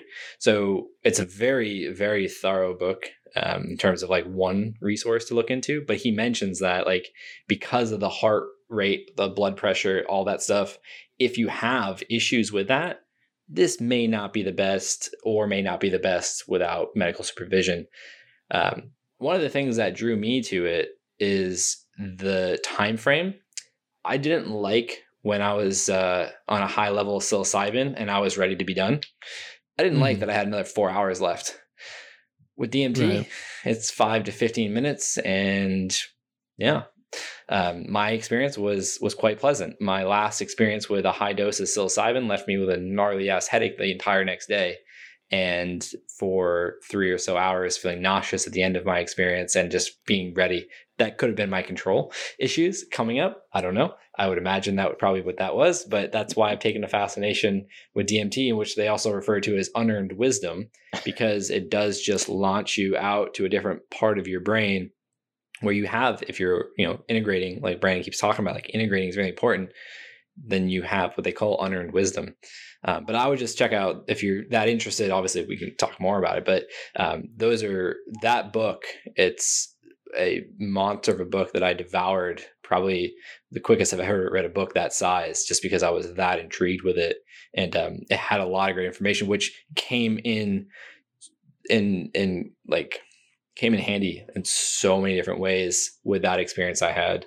Had I not read that book, I don't think I would have had the same experience. Um, but also, uh, sorry to interrupt, but on, on your note of what you said earlier about you know should who should or should like Brandon was saying, if you're not willing to do a lot of journaling, if you're not willing to do a lot of meditation, I would argue if you're not willing to get in a float tank for an hour or two hours, I wouldn't suggest messing with any psychedelic because if you can't handle being by yourself in total darkness and no sounds and just your mind for an hour or two hours, whether it's meditation or a float tank, I I would I would say no no. Um, don't. And actually Brandon I don't know if I mentioned this to you. I did a flow actually I have one more on my account. I may re up my account um, now but uh, the first float I did after my DMT experience was completely different than the other ones um, oh yeah. Dang. it's been it's been a couple weeks now so I don't remember the the whole experience I didn't take note of it I talked about it a few times but I just remember it being like I want to say more pleasant or Mhm. peaceful, but it just like it, it had a different, I don't know, like a different vibe to it. And Mhm. um, so now I'm like thoroughly interested to float more. Um, I don't know. I I forgot to tell you about that, but I had like a really profound difference of experience the last float I did compared to the one I did before um, I had my DMT experience. Mm.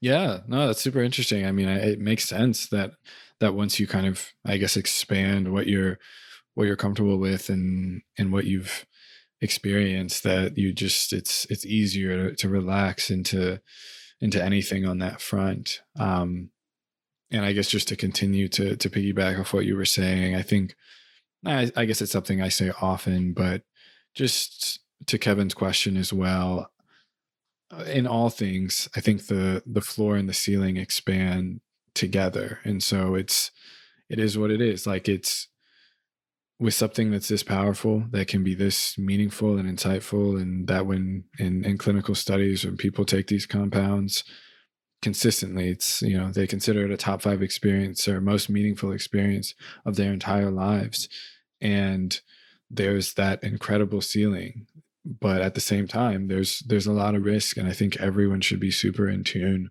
with what the floor looks like before they consider it.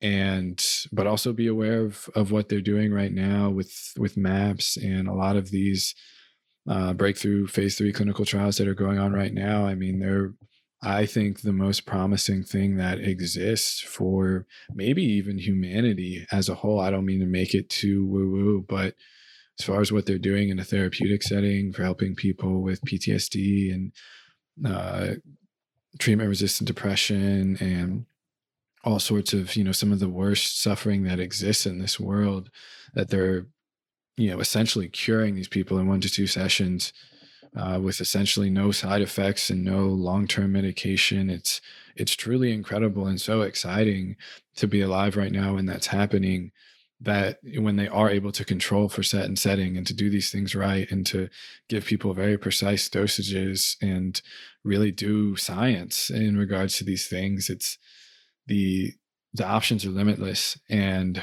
i, I hope that it's it's not something that gets derailed by any stretch because people use these compounds irresponsibly or they become legalized uh, recreationally and then you know something awful happens and and people get scared. It's exactly what happened when they first were doing all this in the i guess in the 60s and 70s where there was lots of research happening. It was all super promising and exciting and then the war on drugs happened and a lot of scare tactics came along and, and people just got a resistance to these things because of the fact that they this the floor is there um but I, I guess that'll be my last rant on the subject I have two questions really, but I guess I'll go in order. Like, this is a, a chemical or hormone that the brain or you know, the glands excrete right before you die, right? There's no affirmative actual data on that from my understanding. They think that, and Brandon, correct me if I'm wrong on this, but they think that your lungs produce it and your brain and to a degree your liver, but I don't think that they've been able to isolate and actually say like this is what does it, or maybe it's the pineal gland they're trying to direct it towards. Uh, is that does that sound right, Brandon? Uh, yeah, I I couldn't speak to it with a high degree of accuracy, but if we're talking about about DMT, I would say that's Sorry, That's- that's, what I assumed you were asking. Sorry. yeah, that's my general understanding. Yes. yeah. Yeah. So, okay, so I thought that was because I was asking, I was thinking, you know, are, are there any? Did anybody look at the effects more long term? Like you said, these people were getting ready to do their experiment, and but they were trying their doses on themselves, so they dosed themselves a couple Oh, and times the spirit molecule. in the spirit molecule. Yeah, they did follow ups um, with the patients, uh, different time frames throughout the months and years, and um, that's something that was also interesting to me about it. There was, to a degree, no negative side effects, so to speak. Um, obviously, like Brandon mentioned, you know, schizophrenia, heart pressure, or uh, blood pressure issues, like things like that. Um, that could be a concern, but from my understanding and from reading that book and looking at other things, like there hasn't. There's been what is it? Um, the um, five MEOA or MEO DMT. Mm. The um, there was a issue with it's on it was on YouTube. There was a woman who went to some quote unquote shaman that gave her the wrong dose and five MEOA DMT or five MEO. Why do I keep saying MEOA? MEO DMT is a different I I wouldn't say compound, but form of just NMDMT. Mhm. Um, so Tyson talks about the um, the toad.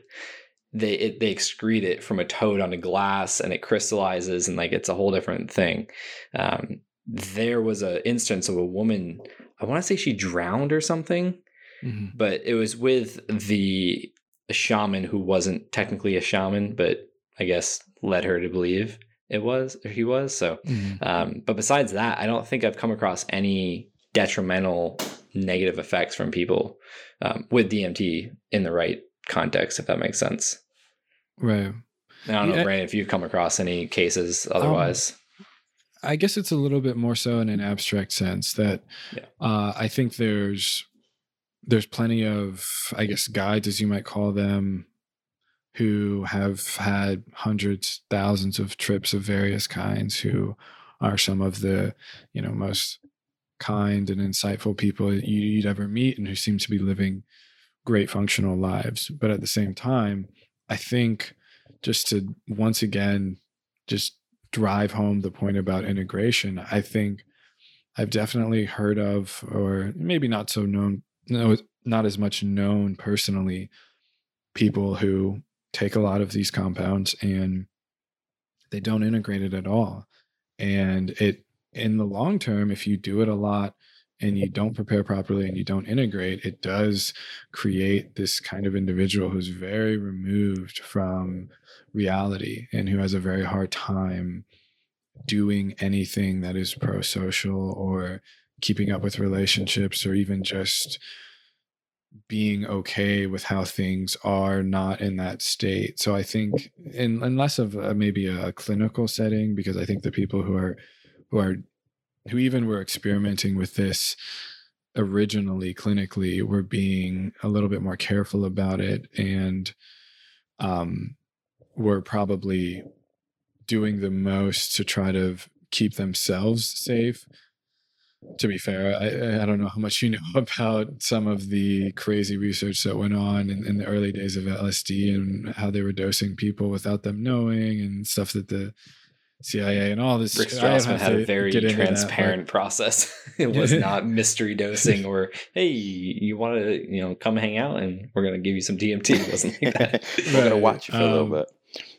Yeah, no, I mean the the people who are doing it right and the people that we should pay attention to. Um, I don't think there's been long term side effects in that sense, but of course there are a lot of things that you can reference, and I think a lot of things that did fuel the war on drugs in that sense. Even you know the Manson family and how he was just, I mean, giving people hundreds of doses of LSD and just seeing what happened to them and feeding them information and um, really changing their minds in in crazy ways you know it's they're just powerful tools and they can be abused and they can be um manipulated to to serious ends but i think in and of themselves if, if done properly there's not any uh significant concerns of of long-term effects i would say in regards to your abstract concept, uh, Dr. Andrew Gallimore, I believe his name is, Kerwin Rae had him on the podcast. He's been researching DMT for 20 years. He's written extensively and he's out of Japan actually. He um, he talks about this concept he's seen in the forums where these people, whether it's psilocybin or DMT, they'll have all these, you know, these trips and this experience and they don't integrate the work or they just have a whole different percepted or perception of it they come out as these gurus and these big egos and they'll like talk down to people Hmm. which is in my mind not what you would i guess want to come out as if- with my perspective of why i am interested in this this conversation. So that's that's another thing that i never thought of but like dr andrew uh, was saying he's like yeah i've come across a lot of these gurus and forums that are like telling me i don't know about this and that they're trying to walk me through it as an expert and it's just really a weird dynamic. So if you're not you know too familiar with yourself and you have a, a big ego that is you know shielding you and you go down these routes that it could get even larger and you know that could be damaging depending on your perspective of your life hmm Yeah, I can definitely see that. It's even counterintuitive, right, of what they're supposedly trying to find in this experience. Right. yeah I, I'd, I'd say maybe we would agree on that Yeah. No, I mean, I think uh, we have maybe spoken about this a little bit before, and it's, I guess it works on a few levels, but I bring it up often about the kind of elevator to Everest analogy that it's, if you make it up somewhere that high, if you're standing on the top of Mount Everest, by nature, you're looking down on everyone else. And it doesn't necessarily have to go further than that, but it, it can be incredibly difficult for people who do feel like they've gained some sort of incredibly useful insight or that they've reached another plane of existence to not feel as though the average individual is distance from them in, in some way. And I think eh, to Josh's point, that is a failure of integration. And I, I think you should always be wary of anyone who is emphasizing so much like where they've been. Like if it's all about that I've been to the top of Everest instead of where am I right now day to day. You know because if someone comes to me and they say that they on, on a day-to-day basis they find themselves to be incredibly patient and mindful and they have a lot of gratitude and love and compassion in their life that's something i'm interested in. But if someone just says hey i've been to everest I, I don't know what that was like for them and i don't know if they even appreciated it or learned anything from it so i think sometimes it's hard when people do have these very meaningful experiences and they want to take people along for the ride in a way but it does it is something that is certainly suspicious because of how these compounds work and how it does it detach you from your ego so if you see someone always you know having this tendency to put themselves on a pedestal or you know say anything negative about other people for not i think that's that's more just the signs of an individual who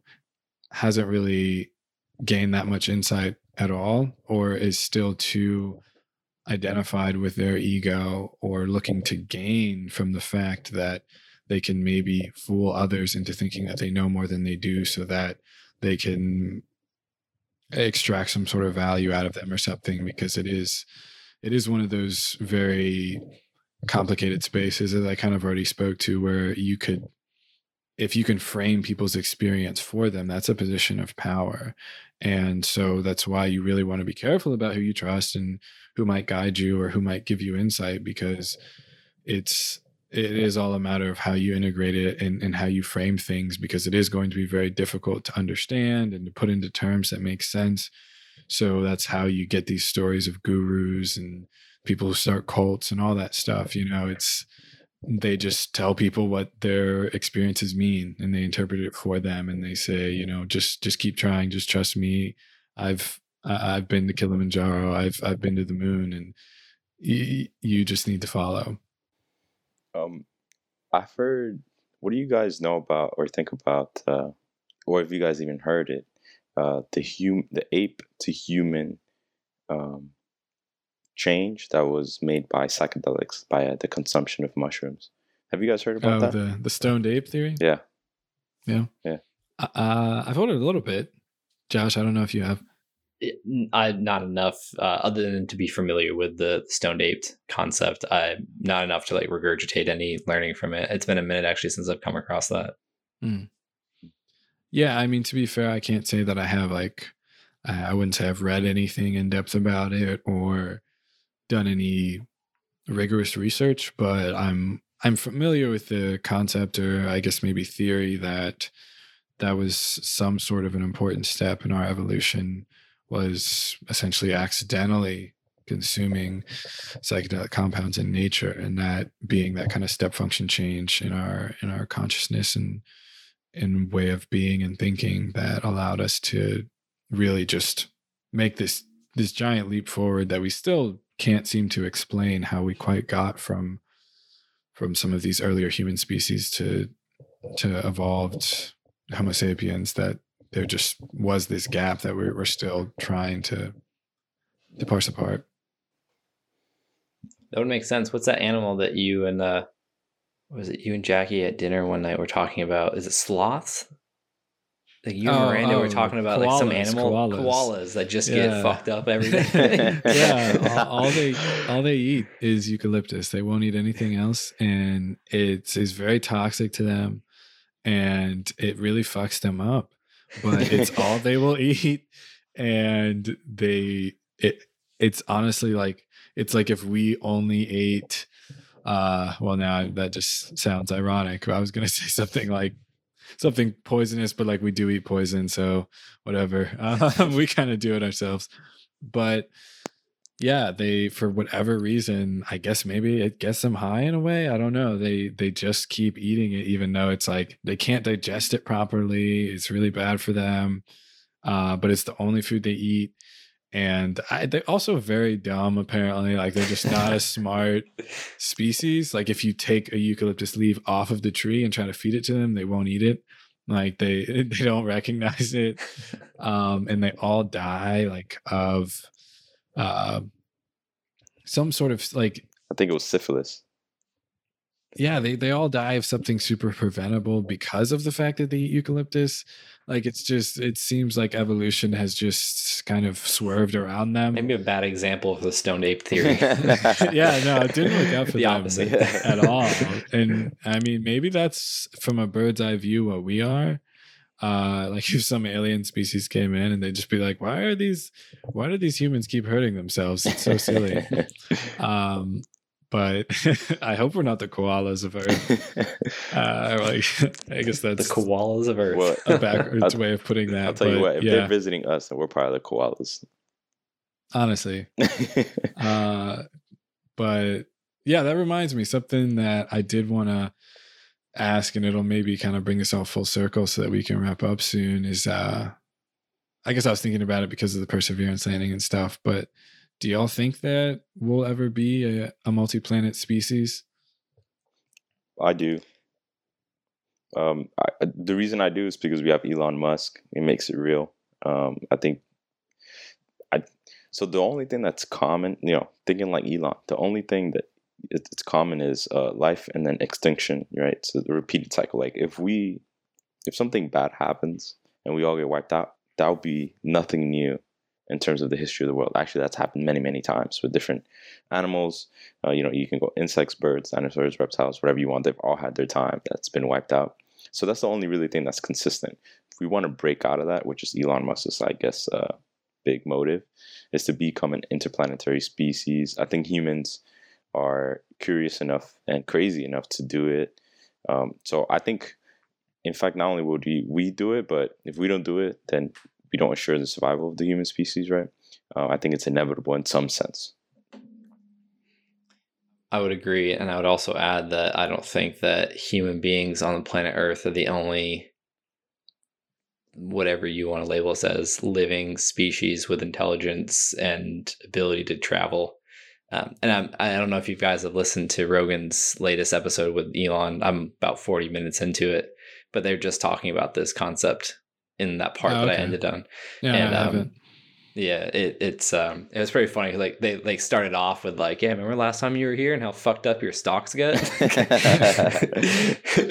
but um, yeah, they were talking about the, like the um, not interstellar, but interplanet um life and things like that. I, I just, I didn't. It's just such an interesting thing to think that we're human beings on planet Earth and we're just now learning more and more about the universe and like other planets and like we just landed on Mars again with this robot and like all these things and then just to like I personally feel it's naive to think that like that's it.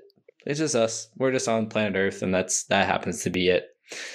I I can't grasp the concept of thinking that that's it. So Mhm. with that said, I yeah, I don't know. I don't I don't know. I, I feel like I'm not I don't want to say ignorant to it, but I just feel like I just like I don't know, I haven't explored that concept enough. And that's why I'm interested in um, you know, Elon's work and then just this conversation in general. Um but yeah, I just at the very least, I don't think that human beings on planet Earth are the only type of intellectual beings with the ability to travel. Right. Yeah. I mean, I, I think it's, there's definitely a lot of really interesting kind of philosophical rabbit holes you can go down when you start thinking about life in other places in, in the universe. But I think it's, it's particularly interesting. I I think it's just a really exciting time to be alive in that sense that in the next decade we could we could land on Mars with humans. We could find uh, life, microbes on Mars in the next couple of years. They might not be verifiable for a while until Perseverance gets back.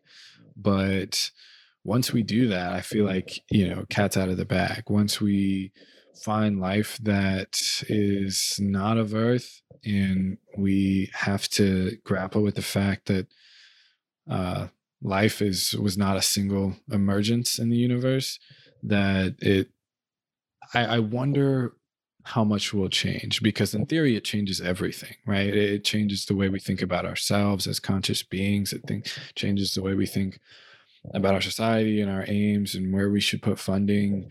But i wonder if some people still will not care or that they'll still continue to live in kind of this small-minded way where like sh- like uh, just for by comparison there's still people who think like oh the dinosaurs weren't real um like that the bones were planted there uh as some sort of a conspiracy theory like there's still these ideas that even when we make these broad discoveries that force us to like question our place in the universe and acknowledge that it's just so much bigger than us and there's i mean i think literally 2 trillion known galaxies now in the universe with you know probably millions of, of solar systems within each galaxy and even in just in the milky way. Because if we find life on mars and we figure out that there are two planets in a single solar system that had emergent life I, that just changes everything about how we think about life in the rest of the universe. Um so i mean I, I just think it's super exciting and i'm hopeful that if we do that people will get a little more excited about it and have a little bit kind of broader more long-term thinking about what it takes for humanity to survive and to to continue on but it's it's definitely tough. As we kind of started this conversation we have so many problems here that we're not addressing well. And so it's there's always going to be that argument to not waste once again air quotes that no one can see waste money on uh exploring space and solving gravity when we we can't keep the power on when we can't put food in people's mouths when we can't you know come together during a global pandemic you know it's it's it's tough to figure out how we'll get there but i'm definitely hopeful that we can that mars will be this first step in in our intergalactic uh exploration if if that's ever a thing Um, and you know, we just started. I mean, we just discovered the internet. We're just starting to all talk to each other in a global sense, and we just started to really look out into the stars in a really meaningful way. Like, have you guys, uh, you guys know about Oumuamua? uh no i'm not familiar Oumuamua. It was, uh, it first came. It was the first uh, extraterrestrial object that we identified that came from outside of our solar system. Um, the first, right? Uh, they're calling it the first ever how do we know that? Uh, it came from a trajectory that it it could. There was no way that it came from our solar system. The way that it came and then the speed that it had, it was actually going uh, faster than any rocket we can even send to it. So we couldn't send anything to it, uh, and we caught it late. Uh, I think it came it was probably visible in 2017, but we came to to see it like months later, or I think even years later. And by the time we saw it, it was already leaving us. It was almost like a visitor came for dinner, and by the time we realized there was something strange with the visitor, he was already walking out the door. That's what it felt Mm. like. Uh, but that just speaks to our inability to really look at this stuff seriously. And then, so we're handicapped that way in terms of technology, right? And then when we do find it, uh, so when Oumuamua was approaching, they're like, oh, it's a meteorite. Well, it's, it's a comet, right? A meteorite has, uh, um, sorry, a comet has an ice uh, on the outside. So when it enters a, uh, the solar system near sun, it starts to heat up, and then you get the tail. It's a comet. No tail, it's a meteorite, just a rock. But the issue is, uh, Oumuamua was coming. First of all, way faster than anything we ever approached uh, from a trajectory. Like I said, that uh, you know you can definitely plot it and see that it came from some other place. But it was actually speeding up as it co- came across Earth. Uh, so, but it didn't have the, the comet tail. Uh, that usually, Mm. just like a rocket, uh, it pushes fuel out on the reverse side, right, and it pushes the rocket the other way. So when the comet's losing that ice because it's being melted by the sun, it pushes the rocket for uh, the comet forward and gives you that mo- forward momentum. They tried to look uh, for a tail, no tail. So, but it wasn't acting like a meteorite either. Um, when they really looked closer into it, it was also changing its intensity and light. So it, it would change it by tenfold. Uh, so an intensity of one or an intensity of 10, right? When they plotted out, the best way you can plot it out, it was like a pancake. Uh, so it would be like flat, show surface, and then still like this. Um, that's so they draw it out flat, like a flat circle almost, and it was really rotating like this. So you got something that has no obvious source of propulsion, yet it's moving faster. It's changing its light intensity by tenfold, so it's a lot. You can tell uh, by the light that we received from it. They can tell like it was maybe reddish in color. Um, and even then, all these things that don't line up, people just looked at it and said, "Well, it must be some meteorite or some rock that we don't know about." So I think we, there's two challenges, right? It's like one, the technology is not good enough, and then even when we do find something, the uh, the science community and people are reluctant to open their minds enough to to ask the questions necessary to even figure out what that really is, um, because it doesn't fit the narrative what we're used to. So until like either we de- we develop way better technology to show proof and more evidence, but we also have to be willing to ask the necessary questions like you know is emitting a radio signal just to to say hey that might be an alien out there.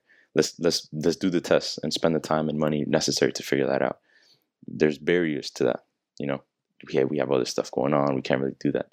So it, it's almost impossible to really find life outside of here uh, with these limitations that we have i think till we really open up that lane and open up uh, the op- that kind of like curiosity, it will be hard for us to find anything. Mhm. So we limit ourselves too, and we're just getting started. Right. Yeah. I mean, I, I think kind of on a final note there, it's it's one of those things that uh, I guess coincidentally relates back to to psychedelics that even just having this mindset of if there is a broader truth out there, if there is something to be known that would fundamentally change the way that we think about our, our place and purpose in, in this world and in this universe and that would be just absolutely fundamentally important to the future of the species. Is that something that we can say? It's worth taking some risks. It's worth spending some money. It's worth maybe potentially you know pulling away from some other things or neglecting other very real tangible problems. It's it's difficult and there's trade-offs but being able to say if if if there is other life to be known if there are other planets where we could live if it is an option for us to be able to be an interplanetary species that that is something that we ought to explore at base.